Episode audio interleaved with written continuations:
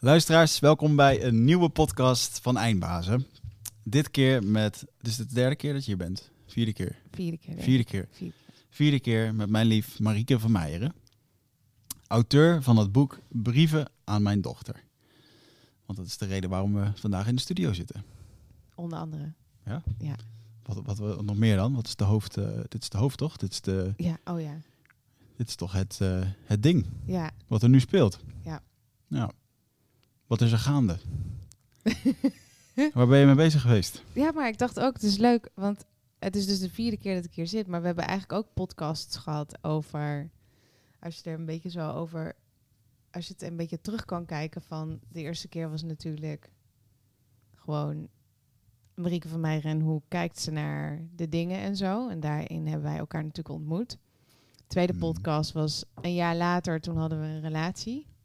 De derde podcast was toen Lee net geboren was. Dat was in coronatijd, toch? Uh, en dit is de vierde. Ja. Dus dat is wel leuk, dat je eigenlijk een soort van... Je als luisteraar of kijker groeien een beetje met ons mee. Ja. In ons leven, samen. We zijn er nog steeds. We zijn er nog steeds. Met uh, pijn en moeite. Ja. Hard to kill, man. Dus uh, ik, ga die, ik ga niet weg. Ik ga niet weg. En jij ook niet. Dus uh, ja, jij zegt dat altijd mooi. Elkaar kwijtraken en ook weer terugvinden. Ja. Dus dat doen we ook regelmatig. Ja, we zitten nu denk ik wel een beetje in zo'n ja? fase. Hmm. Hmm. Oh, leg uit. Maar dat is een beetje een soort zijspoor. Maar ik, ik dacht wel, dat is wel een leuke... Hmm. Maar in welke fase zitten we dan, uh, als dit de vierde is, um, wat zou je dan nu willen bespreken allemaal? We zijn naar Italië, hebben een huis gekocht. Ja, ik denk dat het meer de... Lea is naar school gegaan. Ik denk dat een, be- een beetje de, misschien wel tot was, wasdom komen van, van een relatie. Dat een relatie gewoon heel hard werk is. um, toch toch bij, je, bij jezelf, ja, dat klinkt ook weer zo cliché, maar bij jezelf kunnen blijven of bij je eigen waarde, bij je eigen individu, mm-hmm. bij jezelf kunnen blijven zonder dat je jezelf niet verliest in de dagelijkse zin van, mm-hmm. van, van al. En, en vooral de vinger op de pols kunnen blijven houden bij jezelf mm-hmm. en bij de ander. Ik denk dat we... Wat hebben wij de... Uh... Re- relatietherapie, gaan we het over hebben? Ja, wel, dat is wel leuk. Dat is een goeie, dat is een goed onderwerp. Hebben we die vorige keer? Dat was vorige keer ook nog niet. Nee. Dus dat was ook wel mooi, ja. Als het gaat om... Uh, dus ja, waar gaan we dan beginnen?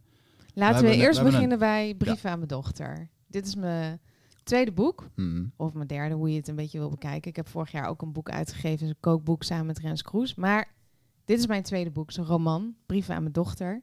En het zijn korte verhalen over bewust moederschap. En daarom zitten we hier, onder ja. andere. Maar ik denk dat er veel loopjes en haakjes zitten natuurlijk met ja, onze relatie of hoe ik mm-hmm. moederschap ervaar of hoe dat voor me geweest is en hoe dat nog steeds voor me is. Um, maar het zijn allemaal hele korte verhaaltjes in een romanvorm geschreven. Uh, je groeit op met Lieve, een meisje en haar moeder. Die wonen in de natuur, ook met haar vriend Noah. En uh, je neemt... Ne- Lieve en de moeder nemen je eigenlijk aan de hand mee met het opgroeien van nul tot en met vijf jaar. Ja. En uh, het gaat over grote gevoelens. Dus als je kindje een uh, meltdown krijgt of een woedeaanval, of die ligt op de grond in de supermarkt, wat je dan kan doen. Ja. Of als je je eigen rust en je zelfliefde ergens bij de voordeur hebt laten staan. Ja, hoe kom je dan daar weer? En hoe kom je weer in verbinding? En hoe kom je in verbinding met je kindje? En hoe kom je in verbinding met het alomvattende, het gezin, het kloppende geheel eigenlijk? Hè? Mm-hmm, mm-hmm. En uh, ik, ik schrijf daar hele korte verhaaltjes over, wat geïnspireerd is natuurlijk uh, uit mijn eigen reis moederschap mm. hebbende met Lea. Uh, maar wel een heel mooi poëtische roman van kunnen maken, waarin ik de natuur een hoofdrol gegeven heb. Ja. De berg. Want hoe is dit ontstaan? Mm, in eerste instantie schreef ik... Ik heb altijd dagboeken geschreven, vanaf dat ik tien ben.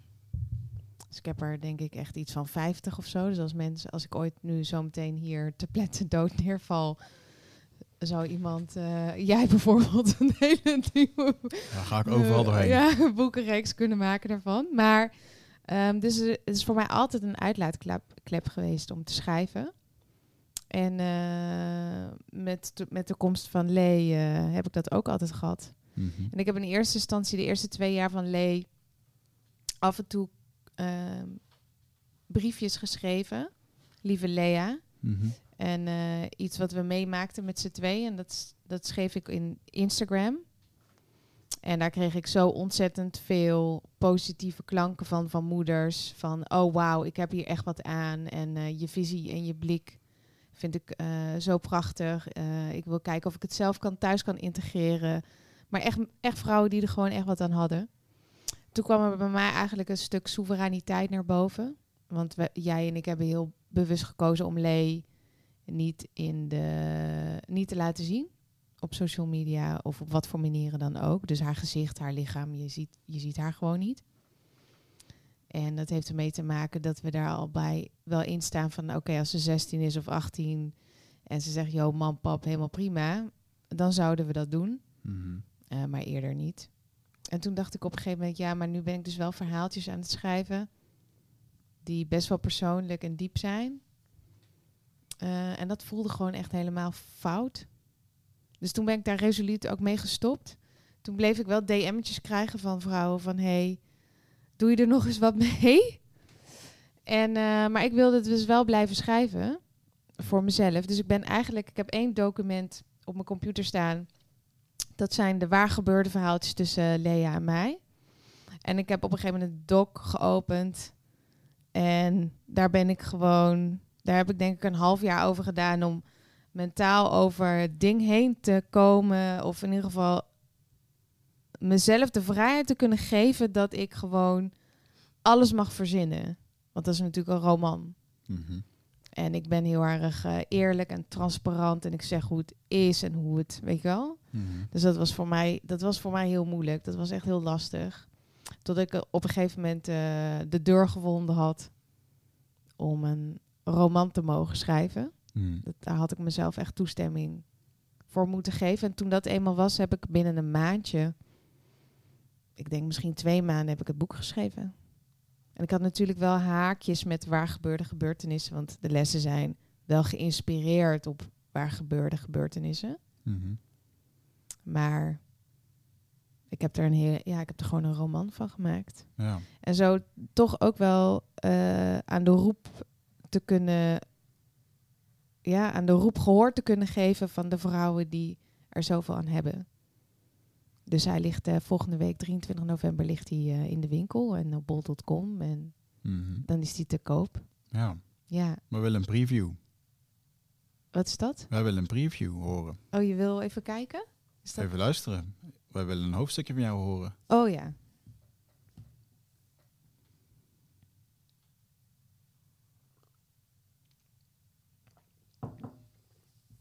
Ik had er eentje uitgezocht. Met het idee dat veel vrouwen zich daar wel mee kunnen identificeren. Het, kort, het zijn allemaal hele korte verhaaltjes, dus daar komt ie.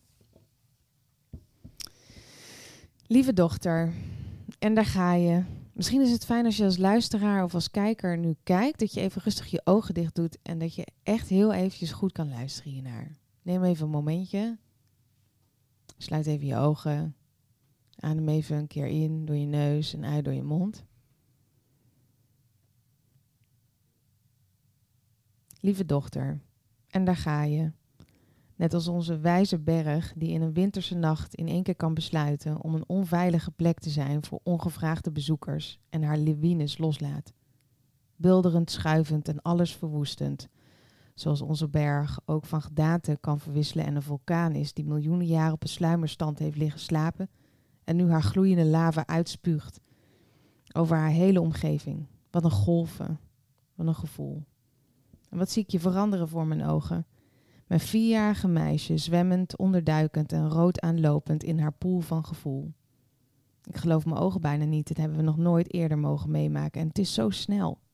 Mijn woorden, je mag geen jam, want het staat niet op tafel, is de trigger die alles ontvlamt in je. Je springt van tafel schreeuwend en huilend en je rent naar boven naar je kamertje. En ik? Ik blijf even achter, zittend en denkend en vooral voelend. Even ademhalen en dan begrijp ik je. Ik begrijp dat je je verstopt en van me wegrent, want wat een groot gevoel is dat. Wat een schrik voor jou en wat eng als zoiets jou zomaar overmand en je geen idee hebt wat er van binnen in je gebeurt en wanneer zoiets ophoudt. Ik schuif weg van de houten theetafel en laat de ravage achter. Laat het voor wat het is. Ik loop stilletjes de trap op en doe je deur op een kier waar ik net doorheen pas. Ga weg, mama, schreeuw je naar mij. En niet één keer, nee meerdere keren. Ik ga naast je bed zitten op de grond. Mijn hart laat ik even breken voor de deur, zodat ik alle stukjes van bedachte machteloosheid kan laten gaan en mijn hart weer aan elkaar kan lijmen met liefde en eenheid als plaksel. Zodat ik daarna steeds maar weer kan zeggen vanuit volwassen moederschap: ik ben er, ik ga niet weg, we doen het samen. Je schreeuwt, duwt me weg, terwijl je je verstopt onder je deken. Oké, okay. Praten is te veel prikkel voor je. Ik besluit stil te zitten en binnen een minuutje schreeuw je niet meer. Heel zachtjes, alsof ik mijn weg eindelijk door de lawine heb kunnen vinden en ik een gaatje vind waar het daglicht doorheen mag schijnen, vind ik met mijn vinger jouw vinger. Ik raak je aan, heel zachtjes, en wacht af wat je doet. Ik voel je vingertje om mijn vinger komen en besluit met al mijn liefde en rust je handje te aaien. Het mag. De zon breekt door het sneeuwgaatje heen en ik kruip mijn weg naar boven door de lawine van sneeuw heen en het daglicht ontvangt mij met een bevrijdend gevoel. De deken mag van je af en je kijkt me vermoeid aan met een rood doorlopen gezicht. Ik kom op je bedje zitten en ik til je op en zet je op mijn schoot. Je lichaam helemaal moe en zwaar. Je hoofdje, leggen, je hoofdje leg ik op mijn borst neer en ik aai je over je wangetje en zeg: "Pff, lieve." Dat was een groot gevoel. En wat een moed was daarvoor nodig om dat zo te voelen en te uiten. Dat heb je goed gedaan. En weet je, je deed het niet alleen. Mama was erbij. Samen, lieve. Samen maakt het makkelijker en veiliger. Mooi. Heel ja. mooi. Ik, ik weet nog wel dat dit gebeurde ook. Ja. Dus dat was wel interessant. Ja. Um, maar vind ik het wel leuk om dan even het haakje te maken. Je hebt net een verhaaltje geschetst over hè, hoe je dus uh, dat op een goede manier kan doen. Maar wat is een uh, veel voorkomende foute manier hoe dat mensen uh, uh, handelen? Uh, waar ze misschien niet eens bewust van zijn van, oh, dat doe ik zo. Want... Hey Eindbazen luisteraar, dankjewel dat je zit te luisteren naar deze podcast. Ik onderbreek hem eventjes voor een hele belangrijke boodschap. Of misschien liever gezegd een uitnodiging. Want op vierentwintig, vijfentwintig en zesentwintig mei, dan is er weer een nieuwe editie van Ride of Passage. Dat is mijn retreat voor persoonlijke ontwikkeling. En speciaal voor de mensen die op zoek zijn naar, ja, naar helderheid. Of dat ze lastig bij hun gevoel kunnen komen. Dat ze moeilijke beslissingen moeten maken. En dat ze zo ontzettend in hun hoofd zitten. Ja, dat ze er eigenlijk gewoon niet meer goed uitkomen. Of dat ze misschien al heel lang in een, ja, een soort van oud gevoel zitten. Dat ze dat gevoel willen transformeren. Of misschien wil je gewoon een oud stuk achter je laten. Ergens een punt achter zetten. En ja, zoek je misschien heling op iets wat, wat je te lang hebt weggeduwd of, of hebt vermeden. En daarvoor wil ik je uitnodigen op vierentwintig, vijfentwintig en zesentwintig mei... om in een retreat mee te doen waar de inhoud van het programma geheim is. Waar de belofte is dat het oncomfortabel wordt. Want jij begrijpt als geen ander dat als je die volgende stap wilt maken, ja, dan zul je uit de comfortzone moeten komen. En ik garandeer je, laat mij dat proces begeleiden met jou voor drie dagen. En je leven zal daarna nooit meer hetzelfde zijn. Gemiddeld beoordelen de deelnemers het met een negen komma twee. En daar ben ik ontzettend trots op. Er is ook een money back guarantee. Heb je de drie dagen vol, volbracht en vind je het niks, krijg je gewoon je geld terug. Dus het enige risico wat er is, is dat je gelukkiger kan worden. Ik zie je op Ride of Passage. Ga naar wichardsmeerman punt n l en klik op retreat. Ja. Ik denk als, als, als zoiets gebeurt, het, het meeste wat mensen willen is dat het ophoudt. Mm-hmm. Het is heel confronterend voor mensen die niet in contact zijn met hun eigen gevoel. En dus heel reactief vanuit ego dingen bekijken. En dus niet vanuit rust of hè, rust en bewustzijn. Dus wat we, wat we dan krijgen is, uh, we, willen, we willen dat het stopt. Ja. En wat we dan doen is, doe eens normaal. Hé, hey, zo praat je niet tegen mama. hé, hey, uh, het is nu een minuut, het is nu genoeg geweest. Nu ga je naar je kamer. Zo gedraag je je niet aan tafel. Als ik zeg dat de jam niet op tafel mag en je wilt wel, moet je naar mij luisteren. Mm-hmm. Wil je niet naar mij luisteren? Daar is de hoek. Ga maar vijf minuten time-out. Weet je wat? Je blijft doorschreeuwen. Je gaat nu naar je kamer zonder eten naar bed. Weet je, dat is gewoon dwang, manipulatief, gaslighting, controleren, het in een dwang zetten, het weg willen stoppen. Het letterlijk echt weg willen stoppen achter een gordijn. Mm-hmm. De time-out is een gordijn. Het naar de kamer gaan is weg, het, weg, het wegstoppen van groot gevoel. En wat we eigenlijk krijgen te zien is een spiegel. De spiegel is van, we worden geconfronteerd met, het, met een groot gevoel bij een kindje die letterlijk en figuurlijk zwemt. Want hè, een kindje wordt geboren en uh, het is een soort mooie spiegelplaat en uh, ervaart in een, in een theta-bewustzijn, een veel hoger bewustzijn, waar de me- meeste mensen in, in kunnen zitten, of niet in kunnen zitten, is dat, is dat een kindje gewoon geluk en eenheid ervaart. Mm-hmm. En als zij in één keer voor het allereerste keer geconfronteerd wordt met woede of uh, rancunieuzeheid of een intense vorm van gedri- verdriet, dan is dat een soort, en, en je kan inleven, dan is dat een soort enorme overspoeling. En een kindje heeft gewoon zoiets van, oh, wat gebeurt er met mij? Weet je wel? Ik ben bang voor mezelf. Wat, wat is dit? Het moet ophouden. Het, wordt, het, het wordt niet opgehouden. Het wordt eigenlijk nog erger. Het wordt groter. En wat mama nu tegen mij gaat zeggen, dan, dan wordt het nog erger. Of papa, weet je wel. En dus, mm-hmm. dat, we, we leven niet in in het kind, maar we, we reageren zeer primitief vanuit onze eigen ego-kant. Mm-hmm. En, en, dat is, en dat is hoe mensen reageren. Op een, op een gevoel van een kindje. Ja. Weet je, en dat... dat, dat Dat zie je overal zo. Dat zie je nu bijvoorbeeld... Uh, vanmiddag zat ik bij zwemles van Lee. En... Uh, oh, weet je... Denk ik oef. Denk ik vaak. En dat is... Dat, wat je ziet bij andere ouders. Ja, het is... Het is niet, je kan bijna niet zeggen oef. Want het heeft eigenlijk uiteindelijk maar alleen te maken met groeien. En bewustzijn of onbewustzijn. En als iemand onbewust is, kan je daar eigenlijk niks van zeggen. Want iemand heeft daar gewoon nog niet een lampje op gehad. Mm-hmm. Dus het gaat niet over, je bent een goede moeder of een slechte moeder. Daar hebben we het niet over. We hebben het over, we hebben het over bewustzijn. En het naar onszelf naar binnen keren en kijken naar ons eigen handelen is vrij beperkt. En vooral als we twee of drie of vier of vijf kinderen hebben, wordt de ruimte nog beperkter. Omdat de moeder eigenlijk alleen maar bezig is met de kinderen. En dan zitten we op een hele andere stand van bewustzijn. Hmm. Dus dat is uh, wat, wat normaal wat normaal is. Mm-hmm. Voor de meeste mensen. Hmm. Maar als je nou heel eventjes een time-out neemt van, je gaat even terug naar je ademhaling en je kan heel eventjes jel- jezelf bij jezelf houden en je kan heel even ademhalen en je kan heel even kijken naar wat er bij je kindje gebeurt. Mm-hmm. En je heel even daarin leven of in verplaats van, oh ja, wow, weet je wel, dat is, wel he- dat is echt heftig voor haar of voor hem. Hè? Dan ja. hebben, we, hebben we inlevend vermogen, hebben we compassie.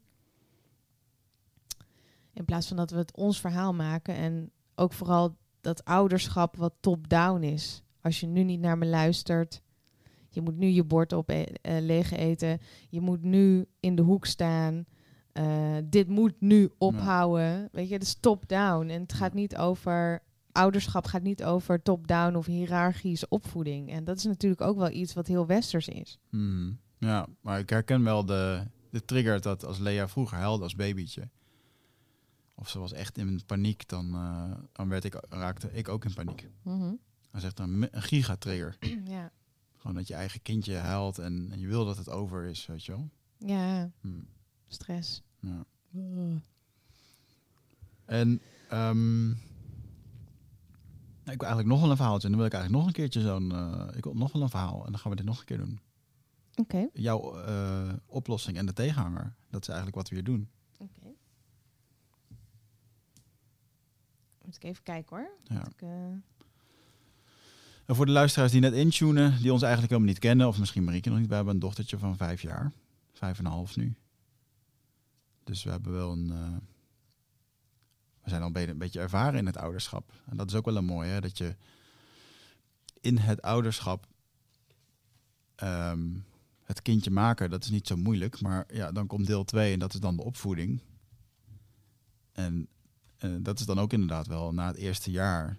Dan moet je je wel echt bewust gaan worden van dingen die er, die er spelen. Bij zo'n kindje. En negen van de tien keer zitten we op de automatische piloot. Met allemaal patronen en dingen die we gezien hebben van onze ouders. Dingen die je onbewust hebt meegekregen. Van vorige generaties en dingen. Die zitten allemaal gewoon, heb, heb je gewoon meegekregen. En vaak gaan we op die automatische piloot ook weer ons kindje opvoeden. Dus um, ja. And light us with a new chapter. Oké. Okay. Um. In your English book. Laat de kaft eens even zien. Op de, het is er, um, wat, je wilde een mooi Engels. Tenminste, dat was het ja, idee. Een mooi uh, oud-Engels roman gevoel. Mm-hmm. Vroeger was het natuurlijk linnen. Komt wel een special edition en dan met linnen. Um, dus die kleur heb ik daarvan uitgekozen. En ik heb de illustraties ook allemaal zelf getekend. En de illustraties in het boek ook. Mm. Dus uh, daar ben ik wel heel trots op. Mooi. En ik geef hem zelf ook uit. Dus dat is misschien ook leuk. Al mijn eigen centjes, al mijn eigen geld zit erin. Ja. En ik geef het zelf uit, dus uh, ja, dat. You got a self-made mother in the house. Yes, uh, yes, a woman. Yes. Thank you. Yes. Nou ja, moeder in de term van de ja. thema van de podcast. Maar. Ja, dus ik ben er heel trots op. Mm-hmm. Oké. Okay. Oké, okay, het volgende verhaaltje. Ik zou zeggen, doe even je ogen dicht en adem weer even rustig in en uit. Dan komt-ie. Dit is ook best wel een veel voorkomend uh, ding, wat ik nu ga le- lezen. Lieve dochter, dat is echt mega saai. Echt heel saai. Nee hoor, ik vind dit echt saai. Oh, zo saai, zeg je, terwijl je naast mij uit de auto stapt. Ik knik, want eerlijk gezegd ben ik een beetje verrast door jouw woordkeus. Ik heb je net van school gehaald, ben met je de berg opgereden en heb besloten om buiten een vuur te maken. Doe je mee met een fik maken? En dat was je antwoord. Saai. Ik loop richting het houthok naast ons huis en begin de grote droge blokken te pakken en naar de vuurschaal te tillen. Jij kijkt ernaar en doet niks anders dan zuchten en steunen. Ik vraag, vraag mij even af hoe het zal zijn als je gaat puberen. Oh mijn god, denk ik. Dat wordt wat. Ik besluit om je verder geen aandacht meer te geven, omdat dat alleen maar leidt naar nog meer gesteun en gekreun. En trouwens, mijn uitnodiging van meehelpen staat ook nog steeds. Oké, okay, oké, okay, ik help wel mee. Maar dan echt alleen deze ene keer. Ik vind helpen zo saai. Je pakt de zak voor het sprokkelhout, zodat we het vuur snel aan kunnen krijgen. Je legt de blokjes behendig in de vuurschaal en staat, stapelt ze zo op als een ware firestar- als een ware firestarter. Dit is natuurlijk niet de eerste keer. Toen je twee was, hielp je al mee. Ik pak de grote lucifer en steek de houtstapel aan. Dan loop ik het huis binnen om de gesneden paprika's, courgettes en ingepakte aardappelen met kruiden te halen en doen ze in en op het vuur. We rollen samen twee boomstammen naar de plek en drinken een koel glas limonade, terwijl we naar de vlammen staren, in stilte. Want ja, wat moet ik nu zeggen? Vraag ik me af. Ik blijf liever stil, in plaats van dat ik allemaal onzin of entertainment tevoorschijn haal om mijn dochter van vijf, die het leven saai vindt, te vermaken. Stil dus. We nippen allebei van ons glas. De vlammen dansen in het spectrum van geel, oranje en rood voor onze ogen. De hitte laat het hout wit kleuren, knisperen en sissen. En dan, alsof mijn ziel en hart even opgewarmd moesten worden, vraag ik je, wat is saai eigenlijk? Saai is saai. Ja, maar wat betekent saai? Saai is saai, mama. Oké, okay. Maar wat is het? Ik weet niet wat het woord saai betekent. Jij wel? Je trekt je gezichtje bedenkelijk weg en zegt na een paar seconden, nou, ik weet niet wat saai is. Oh, hoe kom je dan aan dat woord dan? Van meisjes uit mijn klas. Oké. Okay. En heb je aan hen gevraagd wat saai betekent? Nee. Oké. Okay. Wil je weten wat saai betekent? Ja, ik zie het aan je gezichtje. Saai betekent dat je verveeld bent of dat je hetgeen wat je doet eentonig vindt. Dat is saai. Oh, zeg je met getuite lippen. Vind je dit saai, vuur maken? Nee? Oké. Okay. Als we woorden gebruiken, is het wel belangrijk om te weten wat de woorden betekenen. En als je iets niet weet, dat je het dan eerst vraagt aan iemand die bij je in de buurt is om het uit te leggen. Woorden zijn magisch. We maken onze uiterlijke wereld ermee. We bouwen onze realiteit erop en ze komen allemaal van binnen uit de mensen. Veel mensen weten niet wat ze zeggen of doen. Maar bewustzijn over je woorden is alsof je een roze toverstaf altijd in je hand hebt. Jij tovert je eigen wereld om in een paradijs. Dat kun jij, lieve dochter. Je doet nog een houtblok op het vuur en komt lekker bij mij op schoot zitten. Zo staren we onze weg naar het paradijs. En wachten we op papa die het vlees komt snijden. Mooi. Ik herken de dialoog ook. Leuk. Ja. Klinkt als mijn dochter, dit ja. verhaal. Ja. Ja. En wat is de, de tegenovergestelde hiervan? Ik denk dat... Wat ik veel zie is dat, dat ouders ervan uitgaan dat de woordenschat van onze kinderen al lijntjes gelegd, zet, gelegd zijn met ofwel emoties, ofwel met het begrip of het begrijpen van een woord. Maar die lijntjes zijn helemaal niet gelegd. En kinderen van vier, vijf, zes, zeven, drie jaar oud, horen en pikken woorden op zonder dat ze weten wat het eigenlijk betekent. Mm. Dus het is zo ontzettend key om met aandacht aanwezig te zijn bij je kindje. En als dit dus voor, eh, voor, eh, voorkomt, wat bij elke ouder voorkomt, want elk kind moet leren verbanden leggen met woorden en gevoel, woorden en begrip, woorden en feiten, woorden en realiteit, woorden en de betekenis ervan. Mm-hmm. En als die, die verbanden niet gelegd worden, ja dan, ja, dan krijg je dus dit soort dialogen. En als je het dan laat gaan, heb je straks een kindje die gewoon een paar weken loopt te roepen van, oh, het is saai. En vervolgens gaan ouders natuurlijk in allemaal andere ou- eigen onbewuste patronen dingen geven aan een kind. Dus bijvoorbeeld entertainment, of het moet drukker, of er moet er een sport bij komen, of mijn kind is, heeft het saai, want ze wordt te weinig geprikkeld, uh, ze moet overprikkeld worden, weet je. En dan, en dan missen we gewoon de hele afslag. Mm-hmm. We missen de hele afslag even van, laten we eerst eens even teruggaan naar de core. En de core is, wat is dit voor jou? Weet je, en dan kom je er gewoon achter hoe die innerlijke bedrading al aan het hè, of werken is, of dat er gewoon een enorm gat is. Mm-hmm. En bij liefde zit er dus een gat. Ook oh, weet eigenlijk helemaal niet wat saai betekent. Ja, maar het is een cool woord. Ik heb het gehoord. Ik heb het cool, het is, ik heb het gehoord. Weet je, oudere kindjes van zeven of acht zeggen dat. Ik neem dat over. Mm. Ik neem het mee naar huis. Maar ze weten helemaal niet wat, wat de bedrading daarvan is. Mm. En dat is net zoals met het verhaaltje hiervoor. Het gaat allemaal over het, het vruchtbare grondlegging van het innerlijke landschap en de innerlijke gezondheid van je kind. Het gaat over innerlijke gezondheid. Mm-hmm. Het, het aanleggen van een innerlijk landschap van je kind. En dat begint met bedrading. Kinderen weten niet, uh, als jij zegt uh, een grapje, dat ik tegen Lea zeg, hè, vanmiddag, ik, ik maak een grapje. Nou, wat is dan een grapje? Als ik een grapje maak en iemand luistert en die vindt dat ook een grapje, dan gaat diegene lachen. Ja. Maar dat is dan niet uitlachen, dat is gewoon voorlachen. Ja. Uh, meelachen, samen lachen om iets. Die fout heb ik ook al veel gemaakt. Dat ik een grap maak die Lea echt helemaal niet begrijpt. Nee, maar ze begri- kinderen en, en wat, begrijpen dat helemaal nog niet. Maar wat ze wel serieus opnemen als... Uh, ja. En ze nemen alles gewoon zoals het is. Kindjes. Ja. De cynische grapjes. Nee, dat is gewoon persoonlijk. Grapjes. Nee. Nou dan. Nee, zou ik niet doen. Hoezo niet? Kinderen die nemen dat letterlijk. En die nemen... Hè, die willen... vanuit een oorsprong dat het goed gaat met zichzelf, maar sowieso dat het goed gaat met de ouders. Ja. Dus als jij cynisch bent, of sarcastisch, of ironisch, of noem dat hele palet aan spectrum op van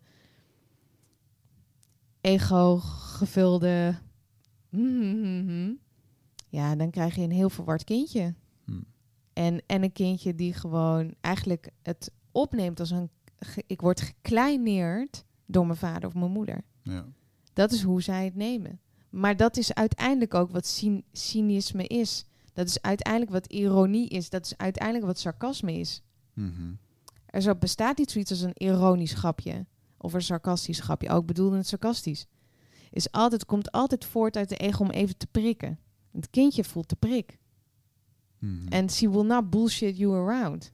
Zij zal, zij zal laten zien dat het pijn doet. Hmm. En kan jij dan er mee omgaan dat, het, dat je je kindje pijn gedaan hebt? No. En dan kan je wel zeggen, hey, het was maar een grapje. Maar wederom, jouw kindje weet niet dat het een grapje is.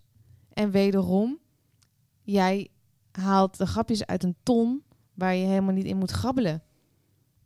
Met, het, he, met de opvoeding van een kindje. Hmm. Dus uh, nee, ik ben, ja, ik ben misschien voor veel mensen heel erg uitgesproken. Sommige mensen vinden het fijn. Sommige mensen vinden het niet fijn. Jij vindt het soms fijn. Soms niet zo fijn. Maar ik vind het wel...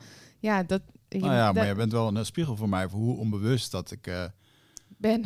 Uh, ja. Wat voor steen ik af en toe ben. Nee, maar als ik gewoon grappen maak met, uh, met Lea of... Uh, uh, en dat is ook wel lastig. Want soms dan maak je een grap en dan lacht ze mee. Of dan... Uh, ja, landt dat niet echt. Maar soms dan... Mm, is het een beetje een soort van grap waar ze een beetje over moet doordenken. Of wat ze inderdaad gewoon... Je ziet het niet landen. Um, en het is ook makkelijk dat als jij... na en hè, veel mensen hebben dat. Natuurlijk gewoon de drukte van het leven. Ze werken, ze komen thuis. Uh, zijn zich op een gegeven moment niet helemaal meer bewust wat ze dan zeggen. Of zijn helemaal niet bewust aanwezig in hun hoofd. Of juist hè, op een rustige manier. Uh, dus dan is het af en toe wel... Vind ik het wel fijn dat je mij daarin spiegelt... als ik een keer een opmerking maak die niet oké okay is. Mm-hmm. Um, En, en, en, soms, en heb ik het, ja, soms heb ik het niet eens in de gaten. Dan is het inderdaad onbewust daarover. Mm-hmm. Ja. Ja. Dat heb je best wel, ja. Ja. Ja. Ja. Noem eens een voorbeeld. Weet je een voorbeeld wanneer dat gebeurde? Met grapjes of gewoon... Dat ik grapjes maakte? Überhaupt. Ja, weet je nog iets? Met grapjes? Misschien. Mm. Ander voorbeeld? Mensen zijn op doel op herkenning namelijk, hè? Nou ja, ik wil, jij kan ik wil wel... je niet als de, de guru uh, zitten, de opvoedguru. Maar ja, goed, we zijn er wel gewoon... Uh, we hebben het er gewoon dagelijks over. We zijn er veel mee bezig. Dus het is leuk dat mensen dit ook gaan doen. Nou ja, jij, jij kan wel Lea gedag zeggen... en dan hang je echt helemaal aan haar. Mm-hmm. En dan, uh, dat, dat, uh, dan zeg ik wel, uh, n- oké, okay, nu is het even goed. Dan kom je er ook wel een beetje uit. Maar jij kan wel op een hele afhankelijke manier een communicatielijn hebben met Lee. Uh-huh. Dat je best wel, dat is voor een meisje van vijf is dat heel ongezond. Als papa over erheen hangt. Dus dat is een voorbeeld. Wil je nog een voorbeeld? Ja, maar dat is niet echt een grap. Dat was nee. meer in een moment waarbij ik het leuk vond of lekker vond om met Lea gewoon lekker te knuffelen. Maar knuffelen is uh, maar niet, iets maar niet lekker grap. In mijn vel zat. Uh, want dat was de context. Ik zat niet lekker in mijn vel. Uh, Lea komt bij mij op schoot. Ik ga zo weg. Uh, en ik vind het lekker om eventjes met, met Lea te knuffelen. Uh, Terwijl het veel beter was geweest om gewoon eventjes een knuffel te geven, een kus. En dan, uh, hey joh, ik ga. Uh, in plaats van dat hele, uh, ja, er een soort ding van te maken met z'n tweeën. Met lachen, gieren, brullen. En dan wordt het op een gegeven moment een heel raar, uh, raar, ja, raar iets. Mm-hmm. Zo ja, ervoer ik dat, ja. Ja. Um, nou ja, we zitten nu in de Zwarte Piet tijd. Ja. Dat is ook een goeie hè, voor veel mensen. Zwarte Piet kan je niet meer zeggen. Nee. Ik heb van de week nog een e-mail eruit gestuurd. Over Zwarte Piet? Nee, over uh, deze weet je eigenlijk nog. Uh, nu lief zijn, anders krijg je geen ijsje. Dan vertel ik het straks tegen oma. Weet je nog, dat we op Koninginnedag rondliepen? En dat we alle twee omkeken dat er zo'n driejarige peuter bij iemand op de schouder zat. Nee, dan ga je mee. In de zak. En, uh, ja, dat was met Koninginnedag. Nee, nee, oh, het ja. was wel... Uh, je krijgt geen ijsje en dan vertellen we aan oma dat je niet lief bent geweest. Ja. Wat doet die oma dan? Ja. Als je niet lief bent geweest, weet je wel. Ja. Dreigement van de driejarige. Ja. Ja, maar dat is wel wat mensen dan gewoon doen. Ja. En dan is het wel stil en lief. En dan komt de eerste overtuiging van... Ik, ik moet een lief meisje zijn. Ja, of ik ben niet lief. Of, ja. of ik moet bang zijn van oma. Ja, dat ook. Of voor Sinterklaas. Mm-hmm. Ja. Mm. Ja, het is gewoon... Ik denk dat het zo uit zo'n oude, ouderwetse koker komt. Het westerse opvoeden. Of hoe we denken dat het zou moeten. Of dat we met dwang uh, kinderen moeten slijpen naar de manier hoe wij wensen dat het kind wordt. Mm. En uh, dat, dat do- daar doen mensen echt alles voor. Dreigen, zoals je net zegt, of commanderen, of uh, manipuleren, of gaslighting, of noem alles maar op. Um, maar ik denk dat veel mensen... Ik denk dat het gewoon een hele weg is van bewustzijn om sowieso al, al los te kunnen koppelen van... Wij zijn als ouder niet meer dan een kindje. We, we zijn gelijk. Ik, ik ben gelijk met Lee, let wel. Maar ik ben wel haar moeder. Mm-hmm. En mijn, a, a, mijn moederschap zie ik heel duidelijk ingekaderd. In de zin van... Um, ik schep kaders waarin Lee zich veilig voelt, waar de bescherming is. Ik geef leiding waar nodig. Ik geef structuur. In, de, hè, in het begin was het voor mij heel, heel erg zoeken van... Vindt Lee nou structuur fijn of houdt Lee nou van vrijheid?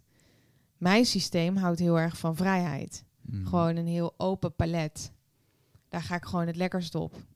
Weet je wel, ik, daarom ben ik ook een goede ondernemer. Ik kan alles, alle, al die kastjes van mezelf wel opentrekken van motivatie of leiding of structuur of uh, ontspanning. Weet je wel, dat, dat is voor mij, is, is, een, is een blanco landschap, is voor mij gewoon een soort halleluja.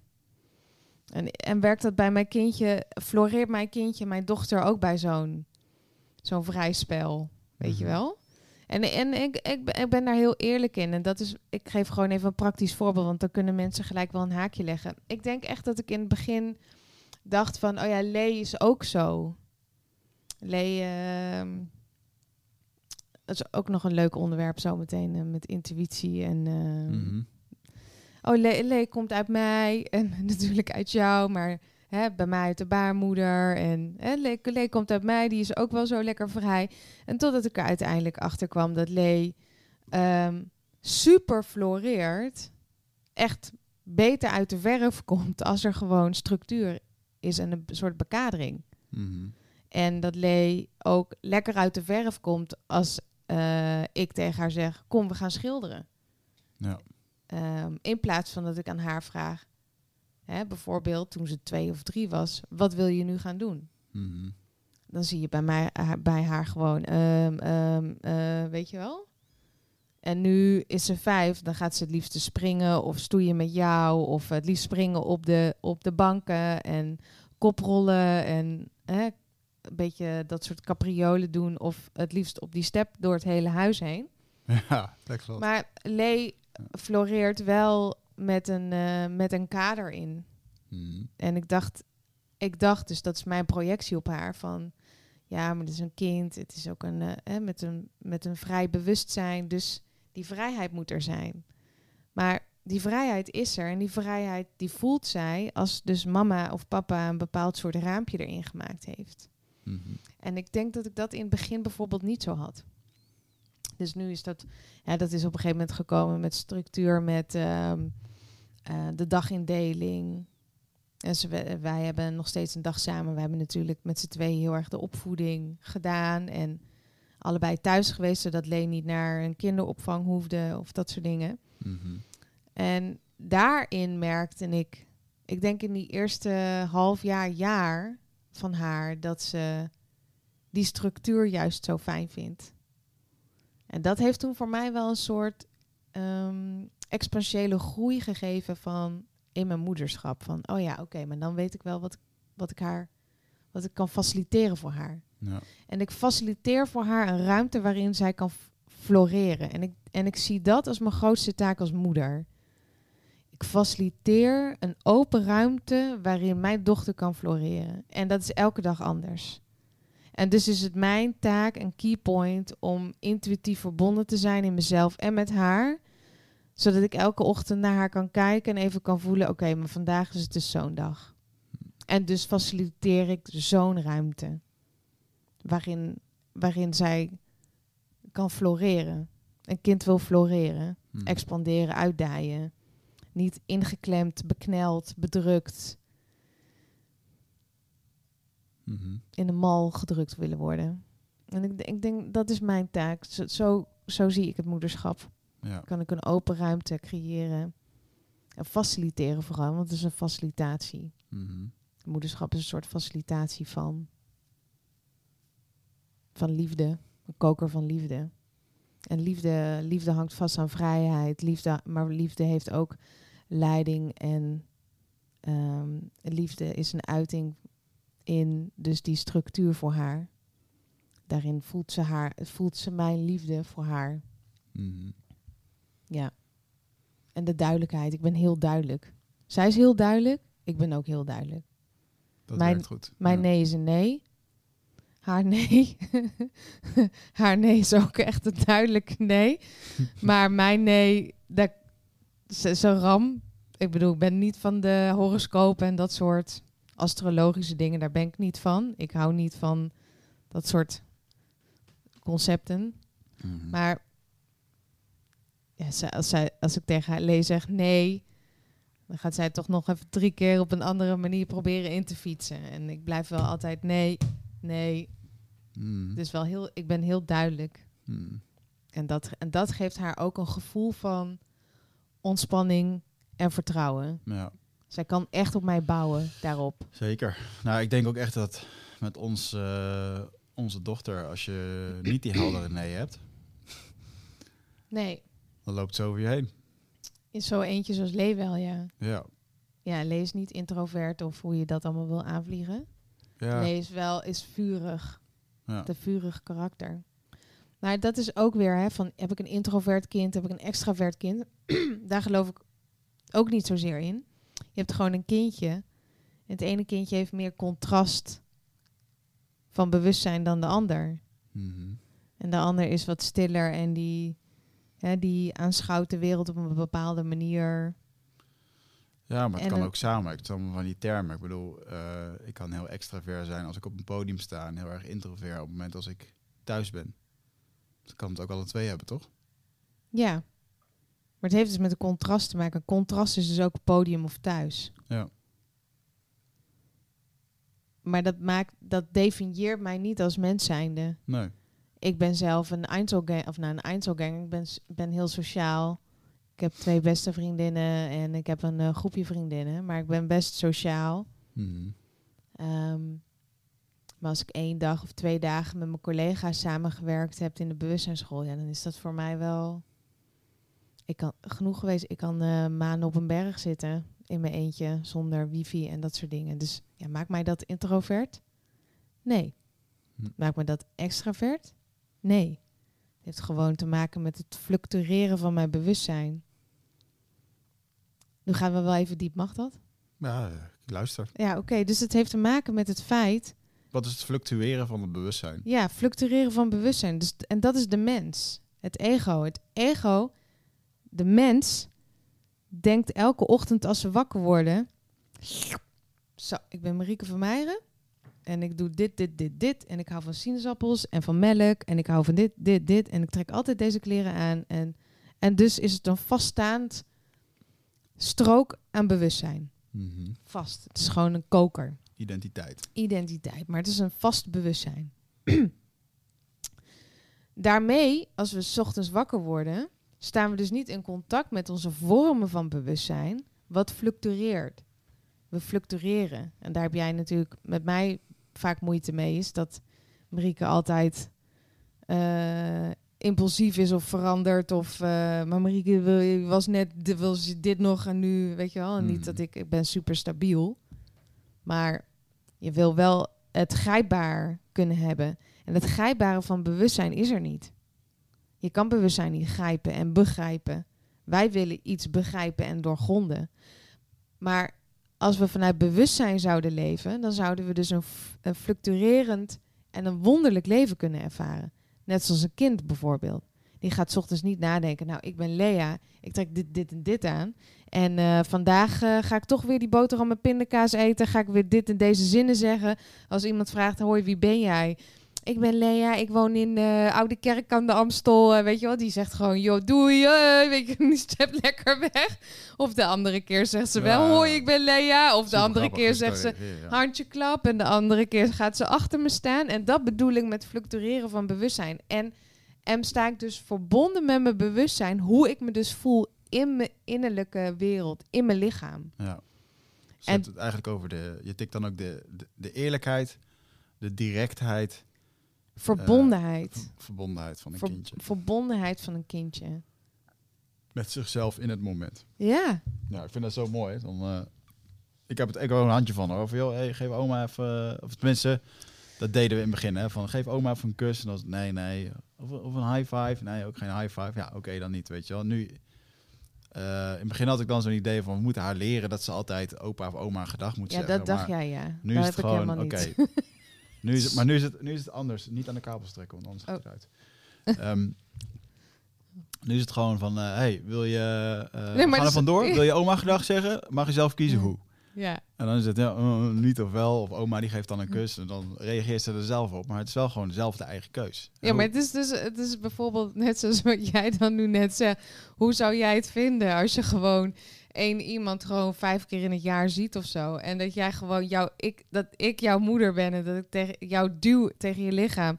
Kom, geef oma nou even een ja, kus. Zo ben ik opgegroeid. Of, of geef, geef er even een knuffel. Terwijl jouw lichaam helemaal op slot gaat. Ja, nee, nee. Ik, had allemaal, ik, had allemaal, ik kan allemaal van die mensen uh, opnoemen. Die, sommige zijn er ook niet meer. Maar ik had echt vriendinnen van mijn, van mijn moeder vroeger. Of inderdaad... Jak. Mensen die je inderdaad één keer per jaar ziet. En die moest je dan een kus geven. En die stonken dan. Of weet ik veel wat. Of je had er gewoon geen klik mee. En dan moest dat, weet je wel. En wat, en wat doet dat? Ja, dan, slu- eigen... dan ga je op slot. Slu- ik sloeg op slot. Dan. Je eigen autonomie van je eigen lichaam. Ja. Ja. Jouw lichaam. Oh, dus hoe mijn lichaam zich voelt... Mm-hmm. met zo'n persoon in die ruimte... Ik heb dus niet gelijk... Mijn lichaam kan ik dus niet vertrouwen... op de red flags en de seinen... die ik krijg als kind zijnde. Mm-hmm. Maar die, die Pino die, die naast me staat... die moeder of die vader... die mij gewoon duwt in de arm van oma of opa... of uh, bij de buurman of buurvrouw... zij hebben het, zij hebben het gelijk. Ja. Oh, dus ik kan mijn eigen lichaam kan ik niet vertrouwen. Mm. Mama of papa weten beter. Een soort gaslighting. Doet, doet, doet, doet. Weet je wel? Mm-hmm. Dat is wat het doet. Ja. Ik bedoel, het is natuurlijk ook super awkward. Hè? Um, voor de ouder zijnde. Hè? Dat je een kindje hebt die gewoon zegt... Nee, ik wil geen knuffel. En dat jij daar dus naast staat. En dan, dan, daarom doen de ouders dit. Dat heeft met, niks met goed of fout te maken. Alleen maar met bewustzijn. Little side note. Heel belangrijk. En dat jij je eigen awkwardness niet helder hebt. En dat jij denkt, shit, weet je wel. Mijn kind die zegt mijn moeder niet gedag. Kloten, weet je wel. Hé, kom, toen nou. Uh, hè. Ik zal even Lea als voorbeeld nemen. Niet dat dit met Lea gebeurd is. Hé, kom Lea, geef uh, oma eens even een kus. En dat je er ook nog een beetje zo duwt. Waarom doe je nou weer zo? Dan heb je gewoon een oma je die kan, er vastpakt. Je kan, uh, je kan oma toch gewoon even een kus geven. En dat jij naar, verschrikt naar je moeder kijkt. En dat je ook nog zo doet. Oh, sorry mama. Weet mm. je wel. Ja, ze heeft, en dat je dan ook nog voor je kind gaat praten. Komt-ie. Ze heeft gewoon even haar dag eventjes niet. Ja, ligt niet aan jou, mam. Ligt aan haar. Oef. oef, oef, oef, motherfuckers. Ja. Oh, sorry. Maar dat is gewoon een oef. Dat is gewoon een dikke oef. Dat is een oef van... Oeh, weet je wel, ik ben de volwassene... maar ik, ik, ik heb geen draagkracht om mijn eigen awkwardness... helder te krijgen. Of überhaupt bewustzijn over te willen hebben... Ik projecteer die awkwardness helemaal over mijn kind heen. En naast dat ga ik ook nog gewoon dingen over mijn kind zeggen. Mm-hmm. Waar mijn kind bij is. Nou, en dan wat je dan kan doen als ouder zijnde. Als je dus het bewustzijn krijgt. Hè, je bent deze podcast aan het luisteren en je denkt... Oh my god, dit heb ik gewoon gisteren gedaan. Niks aan de hand, weet je wel. Gewoon niet meer doen. Gewoon niks aan de hand... Het, het leven bestaat uit een heel palet van leren. En dit is magisch mooi. Morgen kan je gewoon opstaan. En kan je gewoon naar je dochter lopen. Of naar je zoon. En zeggen... wow. Ik werd vannacht wakker. En toen voelde ik in mijn lichaam eigenlijk dat ik me echt zo ontzettend rot voelde over gisteren met oma. Ik wil echt even zeggen sorry, weet je? Sorry, het spijt me. Ik had helemaal jouw lichaam niet zo mogen passeren. En, en ik had ook helemaal niet voor jou mogen praten. Jouw stem geldt. En jouw lichaam weet het het allerbeste. Ik kan dat nooit voor jou bepalen. Ik wil gewoon even sorry zeggen. Dat ik zat er gewoon naast.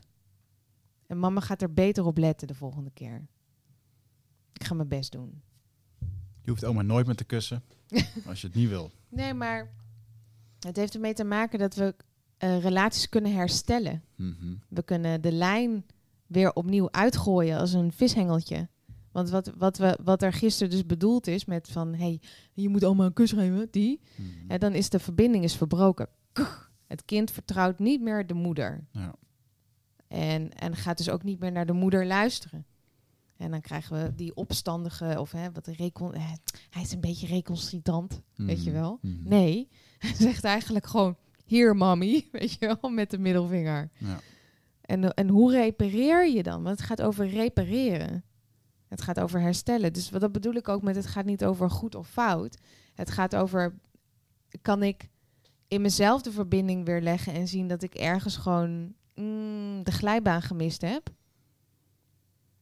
Kan ik dan een helingsproces met mezelf hebben van, oh ja, ik voelde me awkward. Waarom voelde ik me zo awkward? Oh ja, ik heb geleerd om het lieve meisje te zijn. Mm. Ik heb geleerd om wel te luisteren naar mensen die beter weten dan ik. En ik heb ook geleerd om mezelf gewoon ergens te laten staan. En maar gewoon te doen wat anderen willen. Ja. Wat ben ik dan over mezelf gaan geloven? De awkwardness voel ik door mijn hele lichaam heen stromen. Wanneer heb ik dit voor het eerst gevoeld? Oh ja, toen ik zelf uh, vijf was en uh, oma een kus moest geven. Maar ik wilde niet, want ze stonk uit haar mond. En wat, wat dacht ik toen? Dan dacht ik, oh, dat is vies. Oh ja, oh, maar... Mm, misschien, mm, maar mama wil dat ik dit doe. Mm. Ik ben zwak. Ik kan, klaarblijkelijk kan ik mezelf niet redden of iets. Ik ben zwak. Oh ja, dus ik ben gaan geloven dat ik zwak ben. Nou, dan kan je een helingsproces ingaan met vergiffeniswerk. Of ik kan het gewoon voelen, voelen en vergiffeniswerk zou ik zeggen. En dan is, het, is, is je schip, je lichaam is weer schoon. Als je dan de volgende ochtend de de badkamerdeur, de, de, de deur van je dochter of je zoon open doet en je zegt, yo, dat van gisteren was echt niet handig van mij. Mm. Ik heb echt de boot gemist. Ik ben over je heen gegaan, ik heb niet je stem gehoord. Weet je, mama voelde ze zich echt niet fijn en het, dat is gewoon mama er stuk. Maar uh, ik hoop dat we vandaag gewoon weer uh, opnieuw samen mogen beginnen. En je kindje gaat echt... reageer hoe je kindje reageert. Hè? Want ik, ik doe dit met Lee. Als ik uh, wel eens hard praat. En um, de ene keer zegt ze, het is oké okay, mama. En, uh, maar je, je hebt ook niet een antwoord nodig hè, van je kind hierin. Dus dat is ook heel belangrijk. Dus als je gaat wachten op het antwoord van je kindje. Van, oh ja, nee, is goed mam. Of uh, mm-hmm. nee, je hoeft geen sorry te zeggen. Dat klopt, ja, heel vaak reageert ze niet. Kinderen, kinderen ja. hoeven, hier niet, hoeven hier niet op te reageren. Mm. Kinderen horen dit, het herstelt zich. En vervolgens een seconde later of tien seconden later... pakt ze waarschijnlijk gewoon je handje en zeg je... kom, weet je wel, ik heb honger, mam. Of mam, ik heb ja. honger. En we gaan gewoon weer door. Het kindje hoeft hier niet een soort dialoog met jou aan te gaan. Mm. Dat is ook niet de intentie van, van zo'n herstelling van een relatie. Mm-hmm. Het gaat er gewoon over dat jij de relatie herstelt. Want het kind zelf die heeft die natuurlijke verbinding wel. Die legt hij wel weer. Ja. Mooi. Ja. En het haakje naar uh, uh, intuïtie wat je wilde maken. Um, oh ja, zal ik dan een stukje lezen? Nee? Ja, nou, ik denk dat we dit wel, uh, wel aardig hebben behandeld nu, wat je, wat je nu zei. Dus nee. dat je gewoon, sorry mag, even heel plat, heel plat geslagen, hè, dat je gewoon... ook sorry mag zeggen naar je kindje. Moet, mag, Moet, meer. Mag, um, ja. hè, en dat je gewoon mag zeggen dat je fout zat. En dat dat, uh, ook, dat dat ook laat zien dat je ook menselijk bent. En laat heel veel mooie dingen zien. Laat ook zien dat je, dat je sorry kan zeggen. Um, ik vind dat altijd een mooie uitspraak Van, uh, jij kan je kindje helemaal beu zijn, maar jouw kind kan jou ook echt helemaal beuk zijn, beu zijn. Uh, dus hoe relaxed is het voor een, voor een kindje?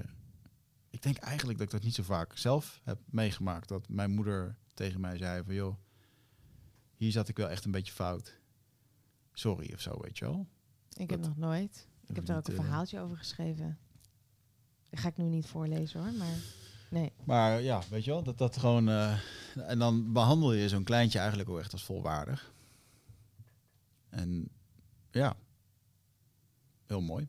Ja, en je ziet eigenlijk de ja, volwaardigheid, maar je ziet de waardigheid en de heiligheid in van een kind. Mm-hmm. De heelheid, de heiligheid. Eigenlijk eerder de heiligheid als mijn eigen woorden, maar mm-hmm. ik gebruik dan graag Bijbelse woorden. Mm-hmm. De heiligheid zie je in. En als ik mijzelf als heilig kan ervaren, dan is alles om mij heen heilig. En ja. inclusief, inclusief alles. Ja, je zegt nu, ik gebruik dan graag Bijbelse woorden. Maar voordat mensen nu gaan denken dat jij uh, Holy Bible uh, nee, ik ben related niet, bent. Ik ben niet. Nee. nee. Ik geloof wel in God, ja. maar ik ben niet christelijk. Nee. Dat. Oké. Okay. Duidelijk. Oké. Okay. Oké, okay, dan gaan we door naar de intuïtie. Want dat vond ik ook wel een ding. Want jij hè, je hebt een, uh, een verruimde intuïtie. En um, ik denk dat ik, uh, als het gaat dan over het projecteren van jezelf op je dochter, denk ik dat ik dat wel een paar keer in het begin heb waargenomen. Dat je uh, soort, soms misschien ook al een soort van teleurstelling. Dat Lee niet alles uh, voelt en ziet zoals jij dat doet. Dat Lee eigenlijk een heel ander wezen is met hele andere, een hele andere blauwdruk. Ja. Teleurgesteld niet. Meer verrast. Verrast, ja. Het was een verrast. soort aanname dat zij dat dan ook al moet hebben. Omdat zij uit... Hey, je hoort dan van die verhalen van... Hey, het kindje krijgt altijd de gevoeligheid van de moeder en dat soort dingen. En ja. Dat zal, zal ook wel... Ja, ik weet niet waar mensen dat wat baseren, dat soort uh, dingen. Ja, het komt uit de moeder. Kinderen krijgen de intuïtieve gaven door van de moeder, niet vanuit de vader. Heeft ook ermee te maken dat het kindje de eerste zeven tot acht jaar... energetisch verbonden is met het ki- met, met het moeder, met moeder en de gronding van de moeder. Mm. Dus dat is gewoon een, een symbiotische relatie die het kind met de moeder heeft. Mm. En dat is wel gewoon wat het is. Dat heeft, dat heeft een kindje niet met de vader. En de, de psychic abilities, om het even zo te noemen, krijgt een kindje ook van de moeder. Mm. Net zoals de geestesziektes en de... Ja, is dat zo? Ja. Ja, dat moet je er wel bij vertellen dan. Geestes... Want je, je lacht er dan om, maar Geest... wat, vertel ge- dan uit. Ja, ge- wel, uh, geestesziektes. Mm-hmm. Uh, dus mentale, mentaal ongezond. Mm-hmm. Uh, dan hebben we het over ja, al die labels. Uh, maar ook maar dit is in, de, hart... in de psychiatrie is dit een ding? Ja, uh, hartproblemen, hartproblematiek. Komt ook vanuit de moeder. Mm. Dus ja, weet je wel, ik kan wel alleen het mooie belichten, maar mm-hmm. die, die kant... Um, krijgen we ook mee van de moeder. Hmm. Ja. Hmm. Vandaar ook uh, bij de als je ervoor kiest om holistisch je kindje ter wereld te brengen vanuit de, uh, bijvoorbeeld met, het, met de hulp van een doula of een vroedvrouw, zoals wij daarvoor gekozen hebben. We hadden twee vroedvrouwen bij de geboorte van Lee en daarin kregen we een hele kreeg ik een hele vragenlijst en daarbij st- wa- gingen we werd er heel diep op ingegaan. Uh, hoe het geestelijk gestel van mijn moeder was... Hmm. en het geestelijk gestel van jouw moeder was. Hmm. En, uh, en over het hart. En daarom ben ik toen... Dat heb ik toen maanden vooruitgeschoven, ja. weet je nog? Dat ja. ik dat niet wilde, omdat ik daar niet meer in geloofde dat ik dat had. Mm-hmm. Uh, ben geboren met, hart, uh, met een hartritmestoornis... Uh, en een gaatje in mijn hart... Mm-hmm. En ik heb een verdikte hartspier. Maar die verdikte hartspier heb ik nog wel, maar die andere reeks heb ik niet meer. Daar groei je gewoon overheen. Dat komt omdat ik twee maanden te vroeg geboren ben. Maar die vroedvrouwen zaten er heel erg op van je moet, die, uh, je moet naar de cardioloog, je moet al die testen gaan doen een dag. Hmm. En uh, ik heb dat toen volgens mij in de achtste maand, zevende maand heb ik dat pas gedaan. Dat ik dat niet wilde. Maar uiteindelijk zeiden ze wel van ja, dat moet je gewoon doen, want jouw kindje is een meisje. En jij bent een vrouw. En, jouw vrou- en vanuit, gewoon vanuit, vanuit vrouw naar een kind uh, ge- kan je het overgeven aan je kindje. Ja. Dus uh, daarom heb ik daarvoor gekozen toen destijds. Mm. Dus het is, het is niet alleen de goodies, het zijn ook dat soort dingen. Ja. Die worden wel via de moeder doorgegeven. Ja. Mooi. Ja. Maar we hadden het over de vorming. Hè? Als je dan. Uh... Ik was eerder denk ik verrast door. Mm-hmm. Um, het, het enorme aardse wat Lea is. Lea is alles wat ik niet, alles wat ik niet was. In die jaren hè, dat ze nu is, van nul tot vijf. Ik bedoel, ik bedoel, rechtlijniger tegenover elkaar hadden we niet kunnen staan. Om het even zo te zeggen. Van nul tot vijf was ik gewoon... Uh, spook aan het jagen s'nachts. Een spook aan het jagen. Um, gedachten aan het lezen. Dingen aan het bewegen zonder ze aan te raken. Nog meer van dat soort spectrum dingen.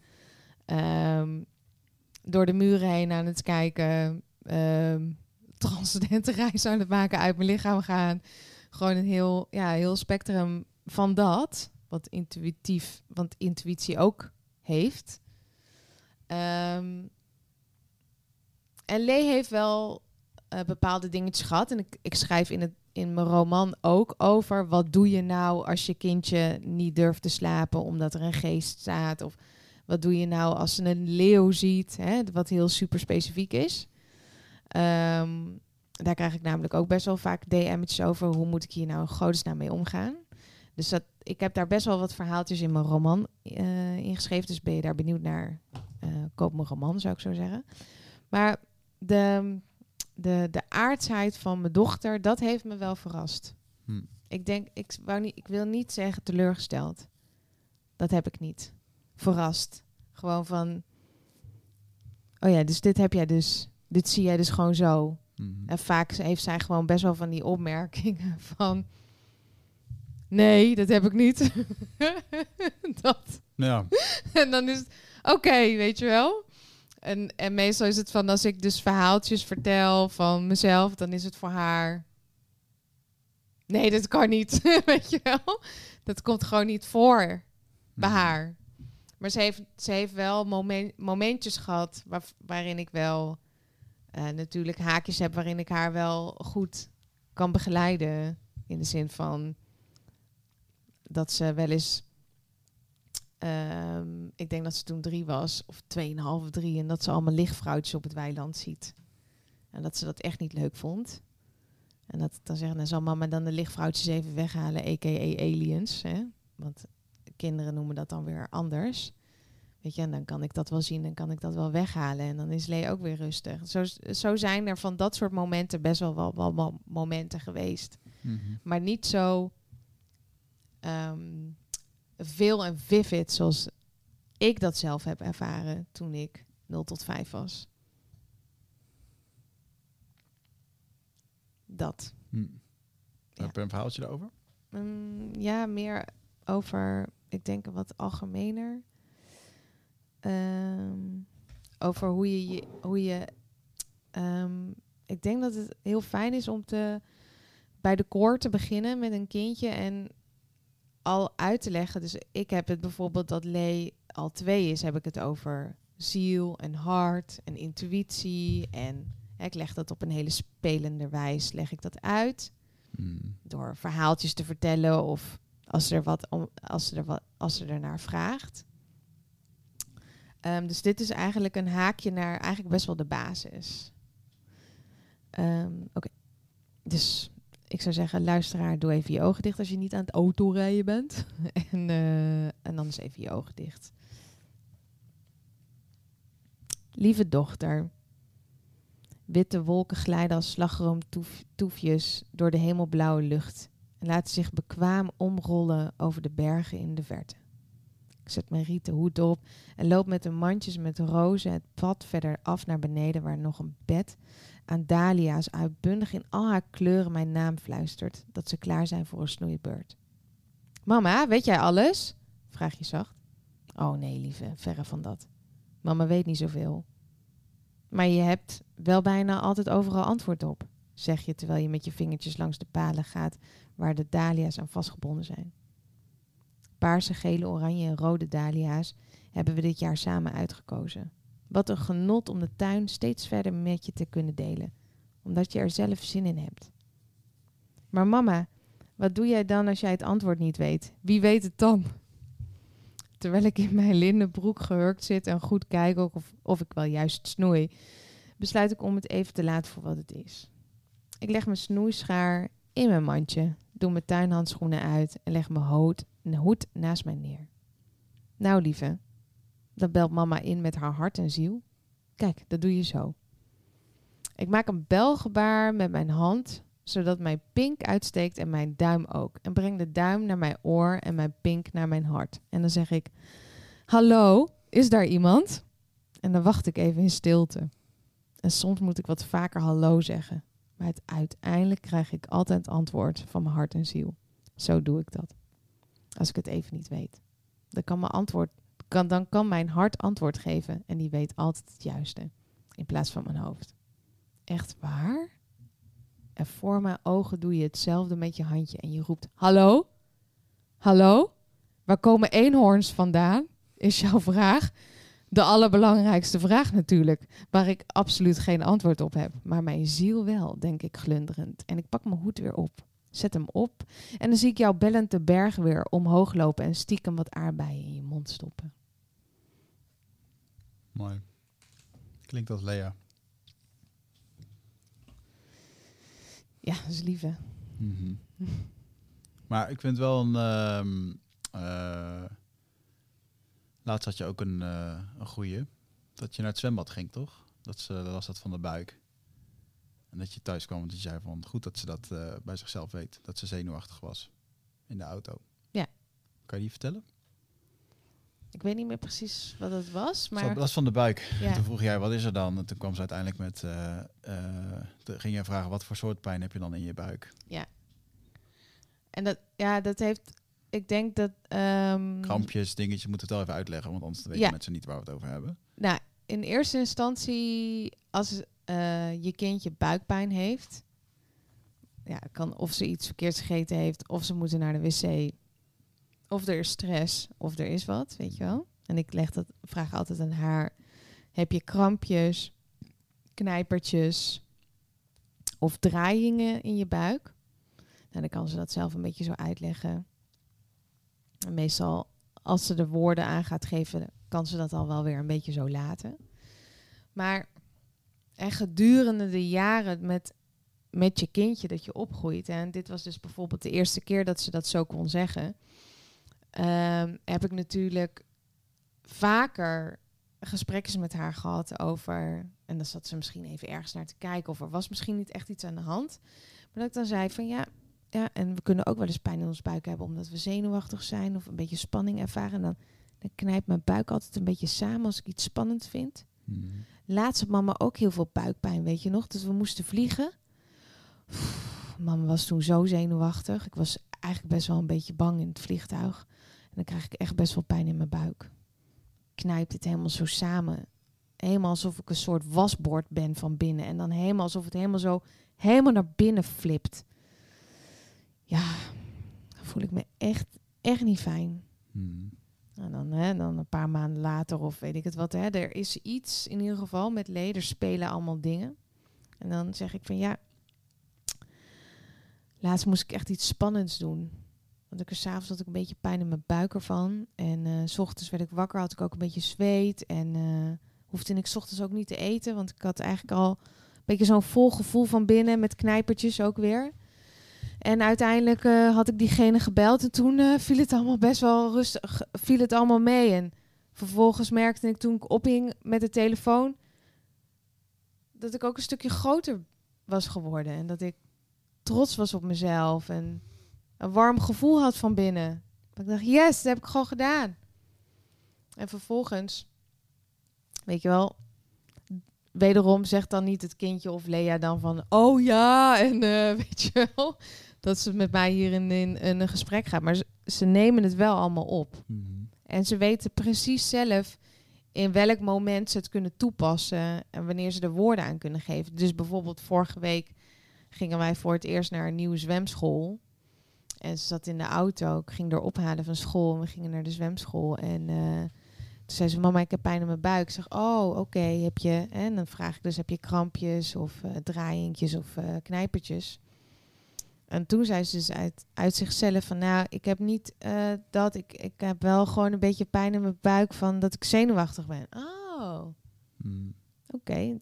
Wat, wat goed dat je je lichaam zo goed kan vertalen. Kan je me er wat meer over vertellen? Dus ik leg daarin niet een compliment, maar ik zeg daarin dat ze eigenlijk een soort... De bedrading die je nu legt, klopt. Die bestem ik met wat goed van jou. Klik, klik. Kan je mij daar wat meer over vertellen? Mm-hmm. Eh, ga praten uit je eigen lichaam, uit je, uit je eigen intuïtie, uit je eigen... Li- eh, want uiteindelijk wat we allemaal willen is zelfredzame... zelfvertrouwde, zelfrealiserende, compassionele, volwassen mensen creëren.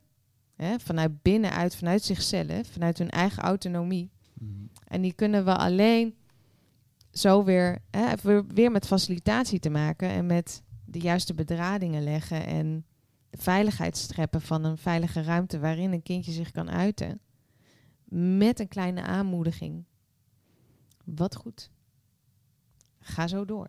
Mm. Weet je wel? En dat was wel, uh, dat was wel een heel mooi moment. Van, oh ja, weet je wel. En, dat, en, en dus zo is nu vijf en een half. En daarin ga je dus eigenlijk zien wat je de eerste vijf jaar... Hè, om het even ja. a- hè, abstract te zeggen, wat je zaait. Fundament. Het zaaien van het innerlijk landschap. Dat er nu een beetje bloemetjes uitkomen. En dat je kan zien, hé... Hey, maar deze kleine kan zichzelf wel beter verwoorden en mm-hmm. kan duidelijkheid scheppen in haar gezondheid, haar mentale gezondheid, lichamelijke gezondheid. Ja. En, en, en, dat, en dat kan je al op hele kleine maniertjes ook. Hè? Dus bijvoorbeeld met een boekje lezen. Um, ik, ik schrijf daar ook over in mijn roman. Maar bijvoorbeeld, we hadden laatst hadden we ook een dingetje dat er een vri- beste vriendinnetje van haar mm-hmm. ging plotseling verhuizen. Naar het buitenland. En dat was voor haar echt wel een schok. Ja. En uh, we zaten eigenlijk... Uh, toen op een gegeven moment kwam ze thuis. Zat ze daar met haar grote gevoel.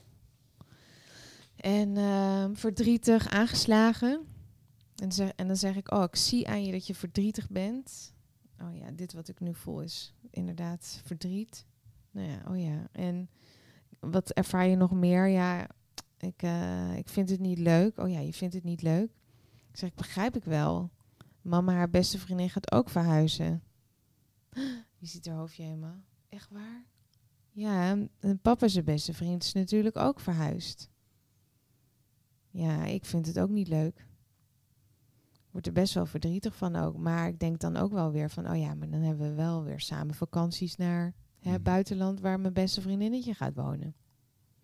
En dan laat ik dat gewoon eventjes een beetje zo. Maar ik vergeet het niet. Mm-hmm.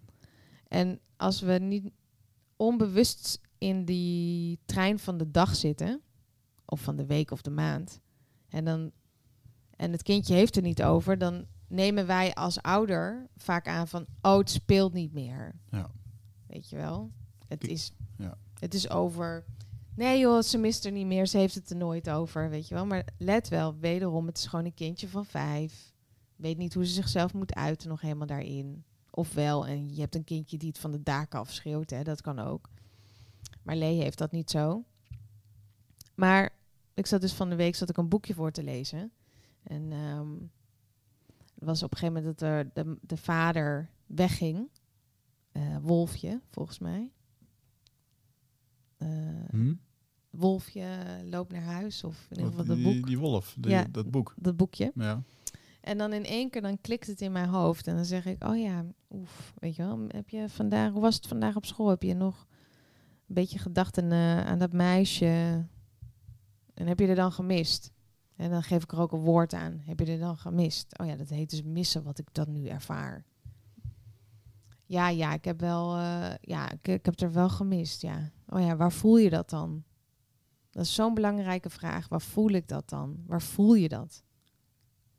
Want daarmee brengt ze bewustzijn naar haar lichaam. En koppelt ze, koppelt ze bewustzijn, zelfkennis ook weer aan haar lichaam. Mm-hmm. En dan legt ze die die bedradingen aan. Ja. Zegt ze, ja, in mijn hart. Oef, weet je wel. Wat voel je dan in je hart? Nou, mijn hart is hard. Oh ja. Nou, dan zitten we daar gewoon eventjes mee. Ik ga het niet oplossen. Ik ga het niet fixen. Het hoeft niet, weet je wel. En dan zitten we daar gewoon even mee. En dan is het oké. Okay. En dan vraag ik op een gegeven moment, gaat het weer een beetje oké? Okay. En dan hou ik er een beetje zo vast. Dat is alles wat ik doe. Mm-hmm. En dan vraag ik uiteindelijk naar een minuutje of een paar minuutjes. Oh, missen, uh, missen is best, best niet leuk. Missen, dat doen we hier als we mens zijn. Ik beloof je wel dat het uiteindelijk anders gaat worden. Dus ik ga niet zeggen dat het overgaat of uh, weet je wel. Maar dat het, dat gevoel fluctueert weer. En dat dat ook weer anders wordt. En dan vraag ik aan haar, zal ik weer verder lezen? In plaats van, we gaan er weer overheen. Hmm. Ja, dus je creëert met, bewu- met bewuste moederschap, creëer je gewoon raampjes aan rust. En om verbinding te hebben met je, met je kindje, om te kijken waar ze is. Of hij. Ja. En dat, dat heet relatie. Mm-hmm. En als we helemaal plat slaan, want ik kan me voor heel veel mensen voorstellen dat, dat ze het horen en denken, ah, het is wel echt lastig om dat te doen in het dagelijks leven. Wat is lastig? Dat heeft gewoon ermee te maken dat je niet wil. Of dat je gewoon je scherm belangrijker vindt dan je kind. Die twee minuten dat jij in de keuken staat te swipen, had je twee minuten tijd met je kind door kunnen brengen. Ja, nou, ik denk dat dat zestig procent, vijfenzeventig procent van Nederland is. Maar dan maar praat het nog niet goed. Nee. En daarom zit ik hier ook niet. Mm-hmm. Maar wat is de um, wat is laaghangend fruit voor mensen om dagelijks te doen? Twee minuten die scherm wegleggen en naar je kind kijken. Mm. Volgens mij is dat het meest laaghangende fruit wat je kan hebben. Ja. Ik bedoel, ik weet niet, als we nu de telefoon hier openzetten met schermtijd. Met hoeveel tijd jij in je schermen spendeert, computer en mobiel. Ik heb het gewoon over scherms multiplied. Wat jij doorbrengt op een dag, acht, negen of tien uur. En dan s'avonds voordat je gaat slapen scrollen we ook nog eventjes lekker. Mm-hmm. En als het kindje om half acht het bed uitkomt, omdat ze niet durft te slapen of omdat ze verbinding wil. Ze wil verbinding. Mm-hmm. En dat jij daar zit. Nu even niet, nu is het even papa tijd. Weet je wel? Want je hebt acht uur achter je scherm gezeten en papa wil vanavond ook nog even scrollen. Mm-hmm. Daarmee geef je impliciet het, het zijn af aan je kind dat je kind er niet toe doet en dat het niet belangrijk, dat, dat deze belangrijker is dan je kind. Mm-hmm. En als jij geen vijf minuten minder kan skippen in je schermtijd voor je kindje, ja, dan mag je jezelf andere vragen gaan afvragen. Mm-hmm. Die ga ik nu niet stellen, maar... Nou ja, doe maar, want er zijn veel mensen die nu denken, ja, dit ben ik, wat jij nu noemt. Ja. Ja. Waar, waarom, waarom ben je slaaf van een apparaat? Waarom laat je iets, iets dicteren op zo'n dag, omdat jij impulsief verslaafd bent aan een of ander apparaatje? Wat mm. gewoon eigenlijk maar een deur is naar een andere realiteit. En als grotere systemen de stekkers eruit trekken en we kunnen drie weken lang niet op Instagram.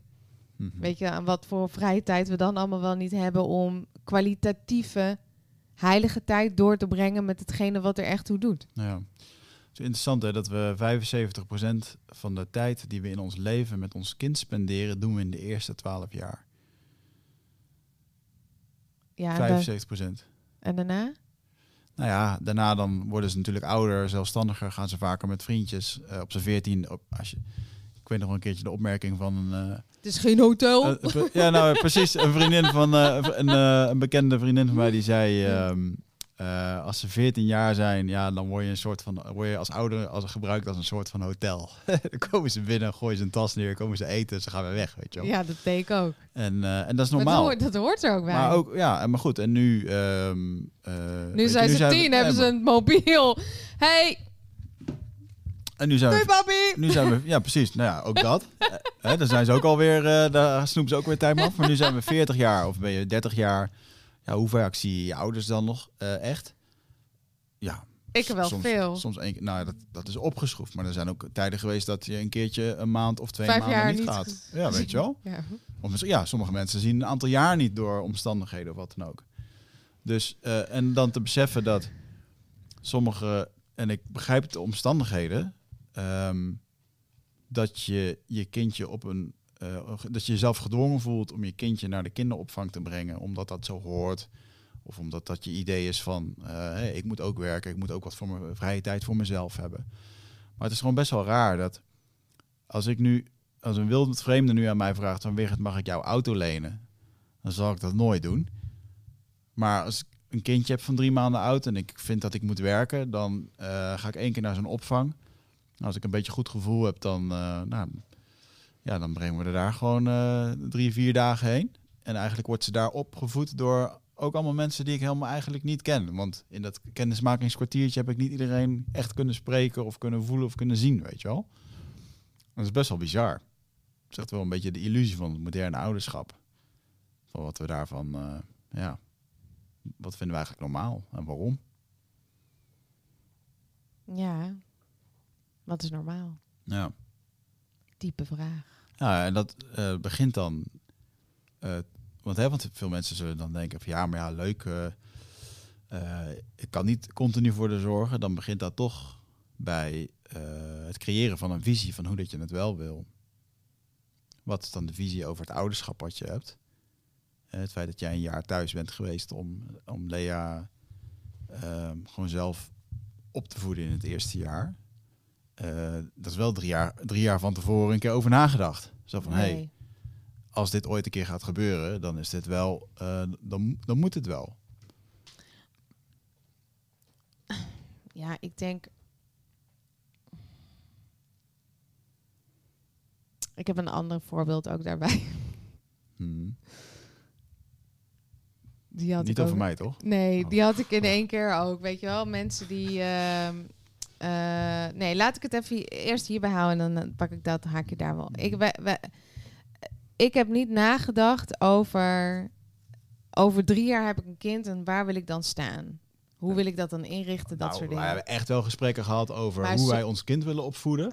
Hoe dat we dat zien en hoe dat we dat willen vormgeven. Wij waren een jaar bij elkaar mm-hmm. toen ik zwanger werd. Mm-hmm. Dus, dus niet drie jaar. Mm-hmm. Daar heb ik het over. Ja, oké. Okay. Ja, okay. Drie jaar. Een jaar? Nee, dat had ik niet. De, uh, een jaar en het eerste half jaar hebben wij het er ook niet echt over gehad. We hebben het na een half jaar dat we bij elkaar waren, zeiden we oké, okay, nou weet je wel, een kindje. Dus een half jaar. Om het gewoon even te zeggen zoals het is. Ja? Wigert Meerman. Vervolgens... Hmm, ik had wel het idee dat we daar langer over nadacht. Nee, nee, absoluut niet. Hmm. Nou, ik, vanuit mijn oogpunt was het best wel een lastig moment, omdat ik net een half jaar mijn onderneming had, de bewustzijnsschool. En dat is cruciaal de eerste drie jaar om überhaupt bestaansrecht te hebben voor een onderneming. En dan in die mate, of in die mate, in die grootte waarin de onderneming was. Dus als eigenaar en als leider van zo'n groot bedrijf met honderd man en dan eruit gaan omdat ik zwanger was, dat is natuurlijk gewoon een soort, uh, voor de meeste mensen, een soort Russisch roulette. Alleen ik had me vanaf dag één misbaar gemaakt in mijn bedrijf. Mm-hmm. En dat is niet voortgekomen omdat ik een... een uh, ik had wel een kinderwens, maar het is niet voortgekomen dat ik dacht, nou, uh, daar ga ik eens even mee bezig zijn, omdat ik straks ruimte wil hebben voor een kindje. Nee, mm-hmm. dat kwam voort vanuit een, een, uh, een hele heldere boodschap vanuit het goddelijke, vanuit God. En ik, ik spreek gewoon even mijn eigen taal, dat mag gewoon hier. Dus vanuit, vanuit mijn ziel leven, vanuit mijn hart, krijg je dus ook high, gewoon highly guidance op dat soort vlakken. Waar, ik heb mezelf ook afgevraagd toen ik mijn bedrijf had van waarom moet ik in godesnaam misbaar zijn? Terwijl ik net aan de, voor, aan de, aan de voorkant sta van mijn onderneming. En nu aan het ploegen ben, het land ben aan het omploegen om überhaupt te kijken of ik overeind kan komen, weet je wel. Mm-hmm. Het is cruciaal de eerste drie jaar om uh, een goed, gezond bedrijf te kunnen creëren. En, en toen werd ik zwanger. En, en toen begreep ik pas waarom God mij uh, misbaar wilde hebben. Want ik had... Ik had een goede general manager. Ik had alle juiste mensen op de juiste plek staan. Ik kreeg geen uh, twintig mails op een dag, misschien één. Mijn telefoon ging niet af, want de telefoon van de general manager ging af. Ik kon gewoon helemaal eruit stappen.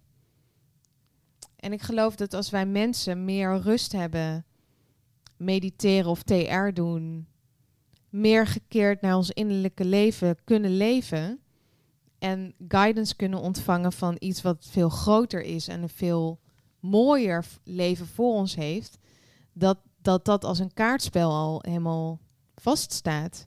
En zo heb ik dat beleefd voor mezelf. En daarom heb ik ook heel erg bewust kunnen kiezen voor... Ik, ik ben zwanger, ik mag weer zwanger zijn. En, en ik ga de eerste twee jaar... want dat was de eerste twee jaar... wil ik gewoon bij mijn baby zijn.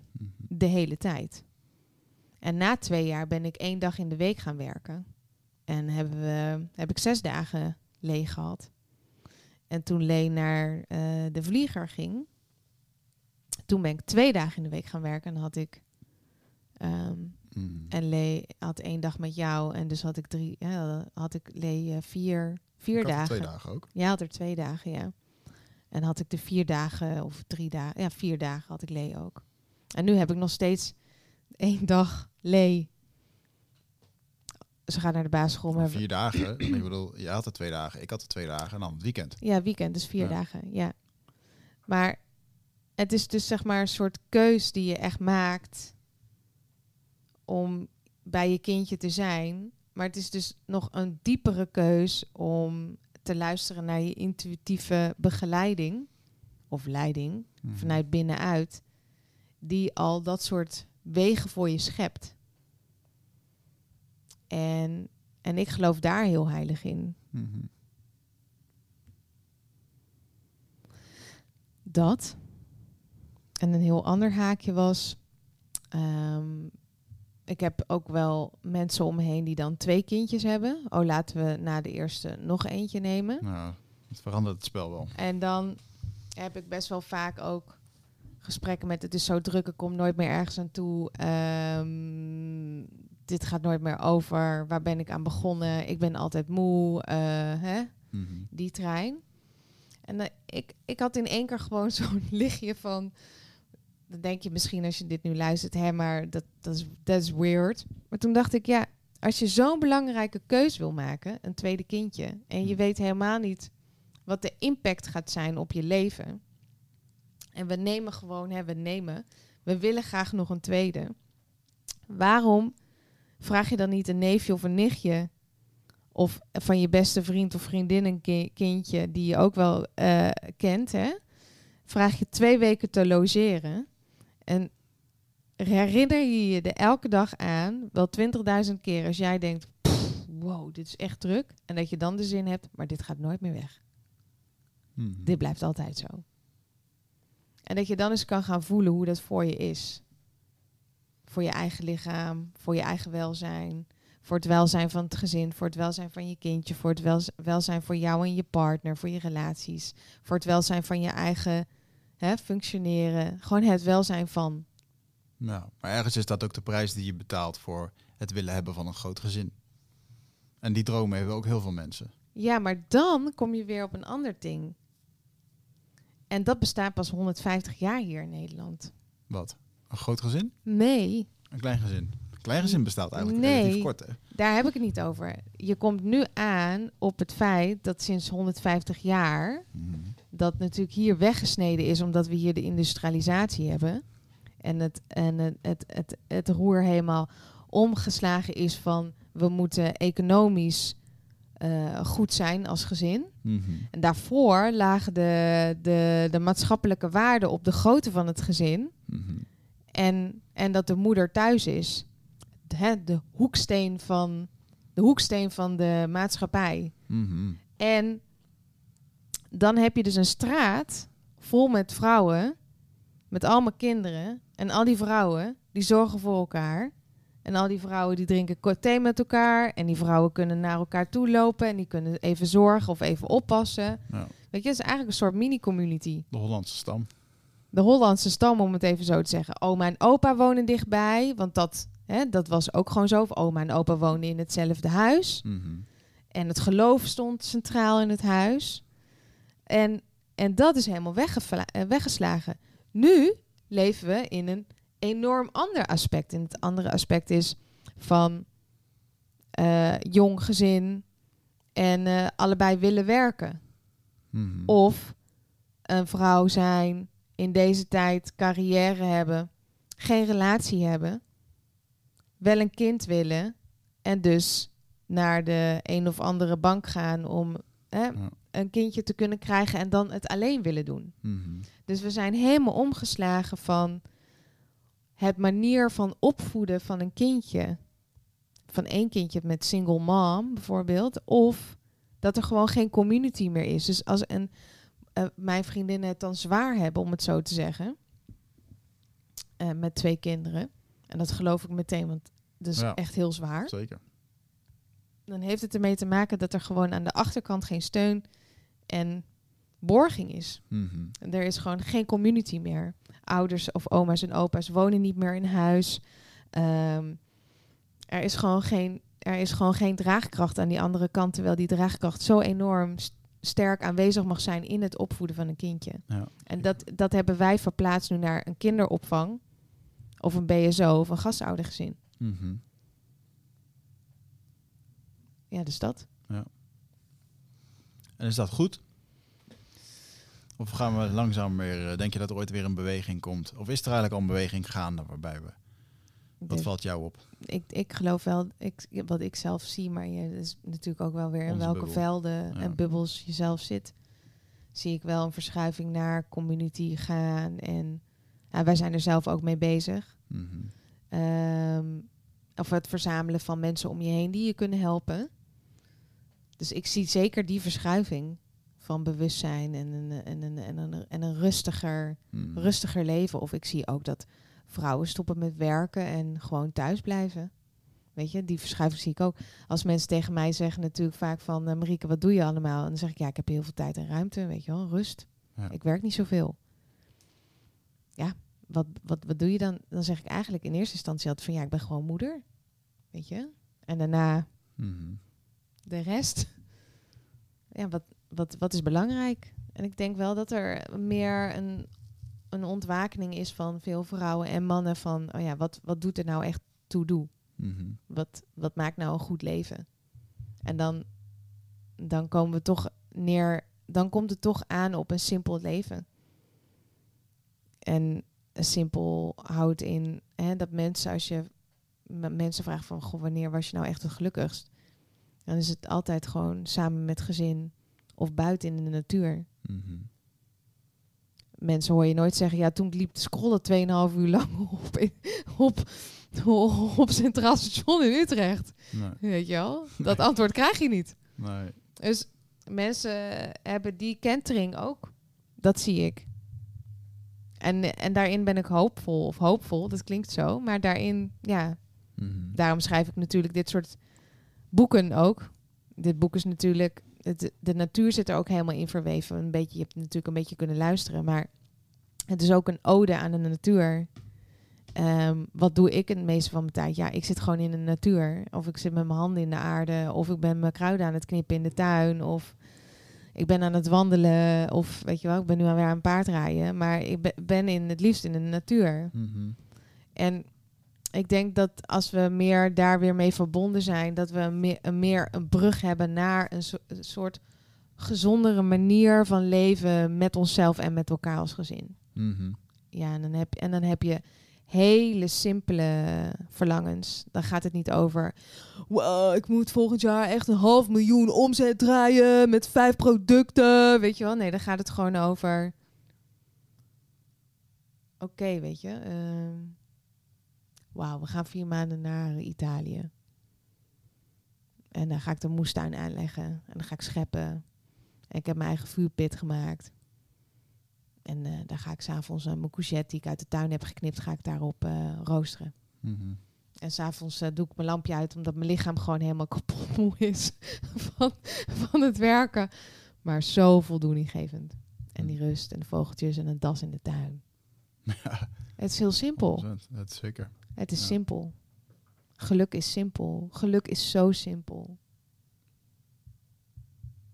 Dat. Mm-hmm. Ja. Vertel eens over de berg. Uit mijn boek.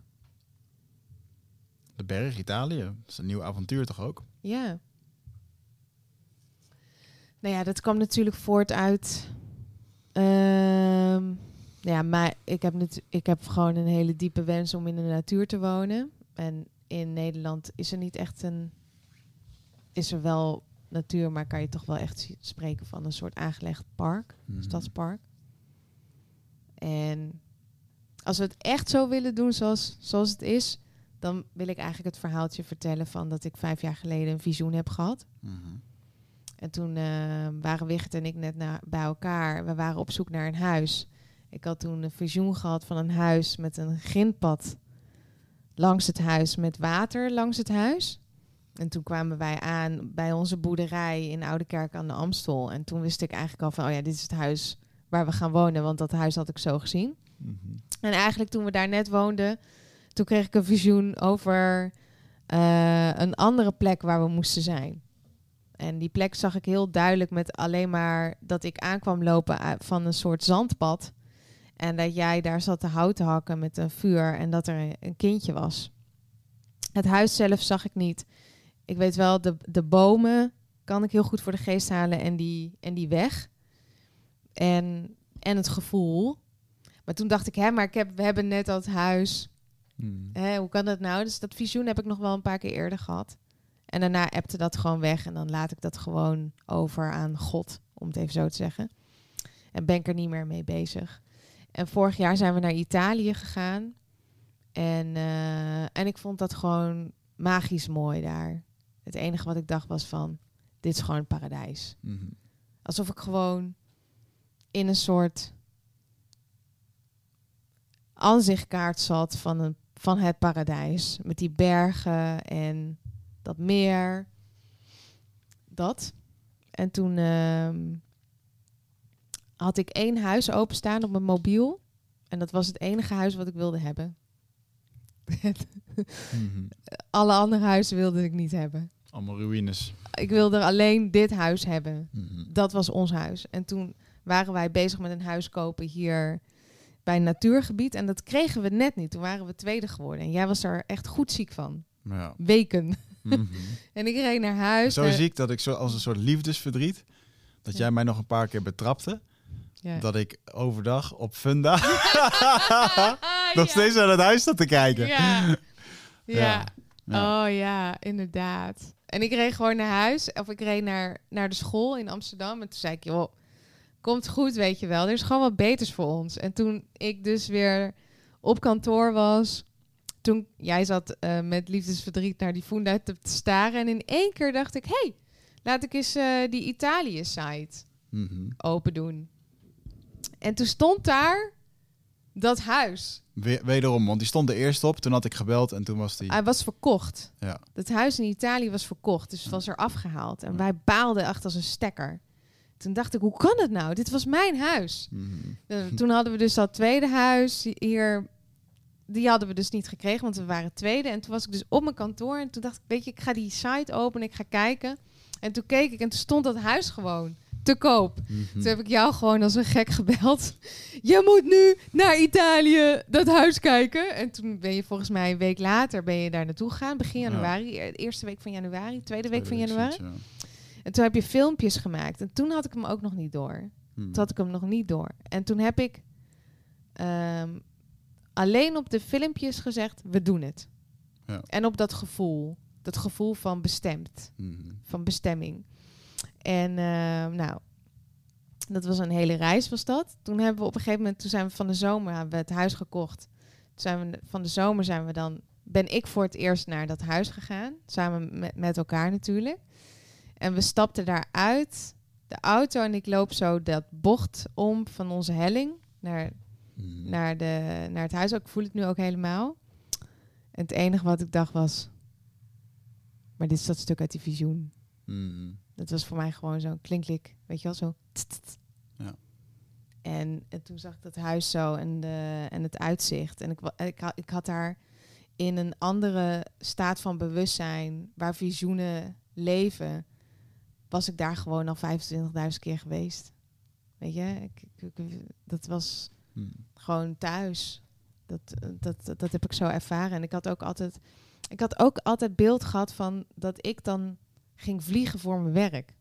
dat was ook nog zo'n ding. Hmm. Dat hoorde ook bij die visioen. En dat ik dacht, vliegen voor mijn werk. Ik woon in Nederland. En op, op dat moment vond ik vliegen echt het meest erge wat ik maar kon bedenken om te doen. Omdat ik toen vliegangst had. Ja. En uh, sinds, sinds een half jaar vlieg ik heel veel weer. Met heel veel geluk en heel veel plezier. En toen uh, daagde me het ook van, oh ja, wacht even, weet je wel. Wat nou als het leven anders gaat zijn en wij daar, daar gaan wonen en ik... Mm-hmm. Eén keer in de maand of hè, zo, zo vaak het van me vraagt dat ik naar Nederland vlieg voor mijn werk en voor mijn relaties en dat soort dingen. Ja. En dan heb je gewoon een heel andere manier van leven. Een, ja, ik denk avontuurlijker, losser, niet zo in zo'n systeem.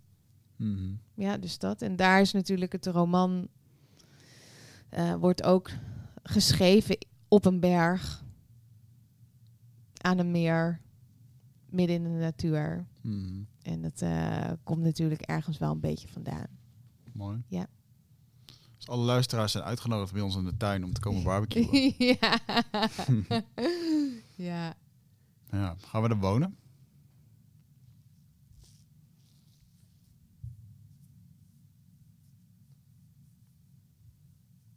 Ik geloof van wel.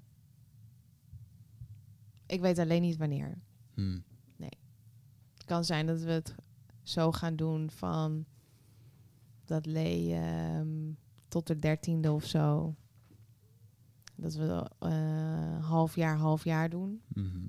Dat lijkt mij ook wel heel mooi. Ook voor Lee. Dat ze twee, echt twee werelden meekrijgt. Ja. Nederland en Italië. Italië is gewoon wild op een Alp. negenhonderd meter hoogte, midden in de natuur. Mm-hmm. Maar Lee, Lee en ik, ja, we zijn ook heel sociaal. Ik hou van Amsterdam. Ik woon deels natuurlijk in Amsterdam, in mijn appartement. Het is gewoon een heel andere manier van leven. En um, ik denk dat dat mooi is als Lee daar ook dat stuk ook meekrijgt van het leven zelf. Mm-hmm. En vriendschappen en relaties heeft. Dus ja, ik denk helft, helft nu. Maar misschien wonen we er over twee jaar wel, kan ook. Mm-hmm. Yeah, you never know what happens yeah. in the world. Yeah. Ja. Hm. Jij bent moe. Mooi. Mooi. Ben ik moe? Ja. Ja, misschien wel. Ja. Einde van de dag. Maar ik vind het wel leuk om naar je te luisteren, hoor. Oh, okay. We zijn wel bijna twee uur aan het kletsen. Echt? Nee? Anderhalf uur? Een uur en drie kwartier, toch? Ja. Oké. Okay. Dus. Zal ik dan één laatste verhaaltje? Doe een laatste verhaaltje, ja. En Voor, een, als uh, afsluiter. Als afsluiter. Ja? Ja. Oké. Okay. Go. Misschien ook leuk om te vertellen als je nu mijn boek pre-ordert. Mag dat? Ja. Mag ik gewoon even reclame maken? Ja, ja. Ongegeneerd. Nou, als je, het is best wel een dik boek. Ik ben er super trots op. Het is een hardcover. Um, het is ook dikker geworden dan dat ik dacht. Uh, er staan superveel verhaaltjes in. Wat parallellen legt met het dagelijks leven waar je zelf mee te maken hebt als moeder of vader. Vaders kunnen het ook lezen, maar ik heb het wel geschreven voor moeders. Uh, maar als je hem nu bestelt, dan krijg je een online programma erbij van prikkelgevoelige kinderen. En je krijgt kindermeditaties erbij en een kindertranscendente reis. En als je nu eventjes naar mij zit te luisteren en je weet niet wat een transcendente reis is. Een transcendente reis is een reis met je hart en je ziel. En als je dan denkt, dat is nog wel een beetje abstract, dan kan je even naar de bewustzijnsschool en dan kan je daar lezen wat een transcendente reis is. Oké, okay, ik ga gewoon mijn allerlaatste verhaaltje voorlezen, omdat ik dat een heel mooi verhaal vind. En uh, ik wil je uitnodigen om je ogen dicht te doen en even dit verhaal gewoon te luisteren. En misschien gaat er wel bij je iets aan van, hey, holy shit. Wat zou ik dan doen? En wat zegt dit eigenlijk over mij? Komt-ie. Lieve dochter. Mama, mama, help! Ik hoor het in de verte. Ik sta boven op ons plateau van de berg, waarop ik mijn groentetuin en fruitboomgaard heb met citroenen en sinaasappels. En ik tracht ook een avocadoboom gelukkig te laten groeien, maar dat mag nog niet echt baten dit seizoen. De berg zei het al tegen mij. Een heel relaas was het, maar ik luister niet altijd. Ik laat in één keer mijn hark vallen. Ik glijd de berg af. De berg helpt mij. Ik weet het zeker. De, spring, de stenen spring ik één voor één vliegensvlug af, terwijl ik jouw stem dwars door mijn hart en mijn lijf hoor gaan. Ik vraag aan de berg, laat me op tijd komen, alsjeblieft. En ik weet wat er is met liefde, want ik zag de intuïtieve clipjes al verschijnen in mijn hoofd en die laten mijn bloed verstillen. Mijn kleine meisje, nee. Ik ren de boomgaat door en hoor haar nogmaals. Mama, mama, help, ik glijd weg. Ik glijd over het gras, alsof de berg het expres nat heeft gemaakt, zodat mijn gymschoenen sneller eroverheen kunnen. Ik ren naar de afgrond, links voor ons huis. We klimmen daar best wel vaak samen. We hebben dit samen al tientallen keren gedaan. En ik zeg altijd, voel je voeten, je voeten moeten stevig staan. En houd je blik op jouw pad omhoog. Kijk over de rotsblokken en het zand, zodat je voeten en lijf weten waar naar je toe gaat. Je ogen, hart en hoofd moeten zien waar je naartoe gaat, lieve. En ze weet dat. Ik sta aan de afgrond met mijn hart in mijn handen en de rust die ik ken komt over me heen. Ik roep, lieve, mama is er, het komt goed, waar ben je, lieve? En ik zie je handje met kleine vingertjes omhoog komen in de afgrond. Mama, ik glijd weg, mijn voeten houd ik niet meer. Lieve, het komt goed, weet je nog? Het komt altijd goed, mama komt eraan. En zonder na te denken pak ik met mijn handen de struik vast die over de afgrond helt en laat ik mij zakken. Ik voel de grond onder mijn gimpen komen en ik daal zo snel als ik kan. Ik zie je. Lieve, ik zie je. Kijk omhoog, dan zie je mama. En ik zie in je ogen dat je bang bent. Je gezichtje is helemaal verstrakt, maar je huilt nog niet. Mama, ik zie je. En toen je dat zei, gleed je weg. Voor mijn ogen. Je glijdt weg. Zo, een stuk naar beneden. Je handjes grijpend naar plukjes gras en aarde. Je knieën en benen schapend over de rotsen en aarde. En ik? Ik brak niet. Geen paniek. En wist in één keer wat ik moest doen. Ik liet me vallen op de berg en de glooiende afgrond en laat mezelf razendsnel glijden. De steentjes ketsen overal heen, het gele zand was de glijbaan en mijn benen, ach. Ik gleed zo hard als ik kon en voordat ik het wist glij ik je zo voorbij met mijn gewicht. En tijdens het glijden kijk ik je aan en zeg, lief, het komt goed, mama is hier. In de verte zie ik een tak verschijnen waar ik me besluit aan vast te grijpen. Ik bungel eraan en zwier met mijn benen op de grond van een rots en pluk je zo uit de lucht. Hebbes, lieve, mama heeft je. Ik houd je vast, je bibbert en rilt helemaal. En doe dat maar, lieve, want daarmee laat je je angst los. Klim op mijn rug, lieve. Dit stuk doe ik even. Je klautert op mijn rug en je klemt je stevig vast als een koala. En ik zie jouw bebloede knietjes, vingers en handen. Besluit mij er niet door te laten afleiden en klim door, omhoog. Mijn focus is omhoog, zonder afleiding, zonder ruis, omhoog. En al we eenmaal bij het bekende stevige plateau zijn van de berg, zet ik je neer. Je begint te huilen en ik houd je vast, stevig en sus. Je kijkt me aan en zegt, kan het altijd, alleen nu lukte het niet. Dat heb je wel eens, lieve, in het leven. Dat heet de onvoorspelbaarheid van de dingen des levens. Maar ik kan het wel, mama, zeg je vastberaden terwijl ik je handen en knieën afveeg. En ik zie dat de schade gelukkig meevalt. We hebben in het leven allemaal een berg, lieve. Zelfs meerdere bergen te beklimmen om op de top te beseffen dat wat we spannend vinden in het leven meevalt en ons kracht geeft voor een nieuwe berg. Je stapt resoluut voor mij uit met je vijf jaar en klautert het eerste gedeelte van de berg weer omhoog. Zoals een aapje zou doen. Met mij achter je aan. En het lijkt wel alsof je vliegt. Alsof de valpartij je vleugels heeft gegeven met een veren die vol geborduurd zijn met zelfvertrouwen. Dat de berg haar rotsen omgetoverd heeft naar kussens. Waarbij elke stap een zachte aanmoediging is voor in je leven. En dat de echo van je boodschap doorklinkt tot in de vallei en weerspiegelt in het meer. Voor alle mensen op deze wereld... Zet stap voor stap met je hoofd vier omhoog. Volg je bestemming van je hart en ziel. Vraag hulp aan de natuur en je moeder en stap door. Elk stapje telt. Mooi. Met poëtische pen. Ja. Mooi. Waar kunnen mensen het kopen? Voor nu op bol punt com alsjeblieft. Mm-hmm. Want uh, ik doe mee met de bestsellerlijst. Ja. Dat. Mooi. Oké. Okay. Ja. Dankjewel. Jij ook, dankjewel. Gezellig weer. Fijn dat je weer in de studio was. Ja. Dankjewel. Ik hou van je. Ja. Ik ben heel blij dat jij de moeder bent van mijn dochter. Ik leer heel veel van je. Dus en hiermee ook weer. als ik er wat van leer, dan leren de luisteraars er ook wat van. Dus dat is belangrijk. Hm. Dat, ja. ja. Luisteraars, dankjewel voor het luisteren. Tot de volgende keer. Ciao.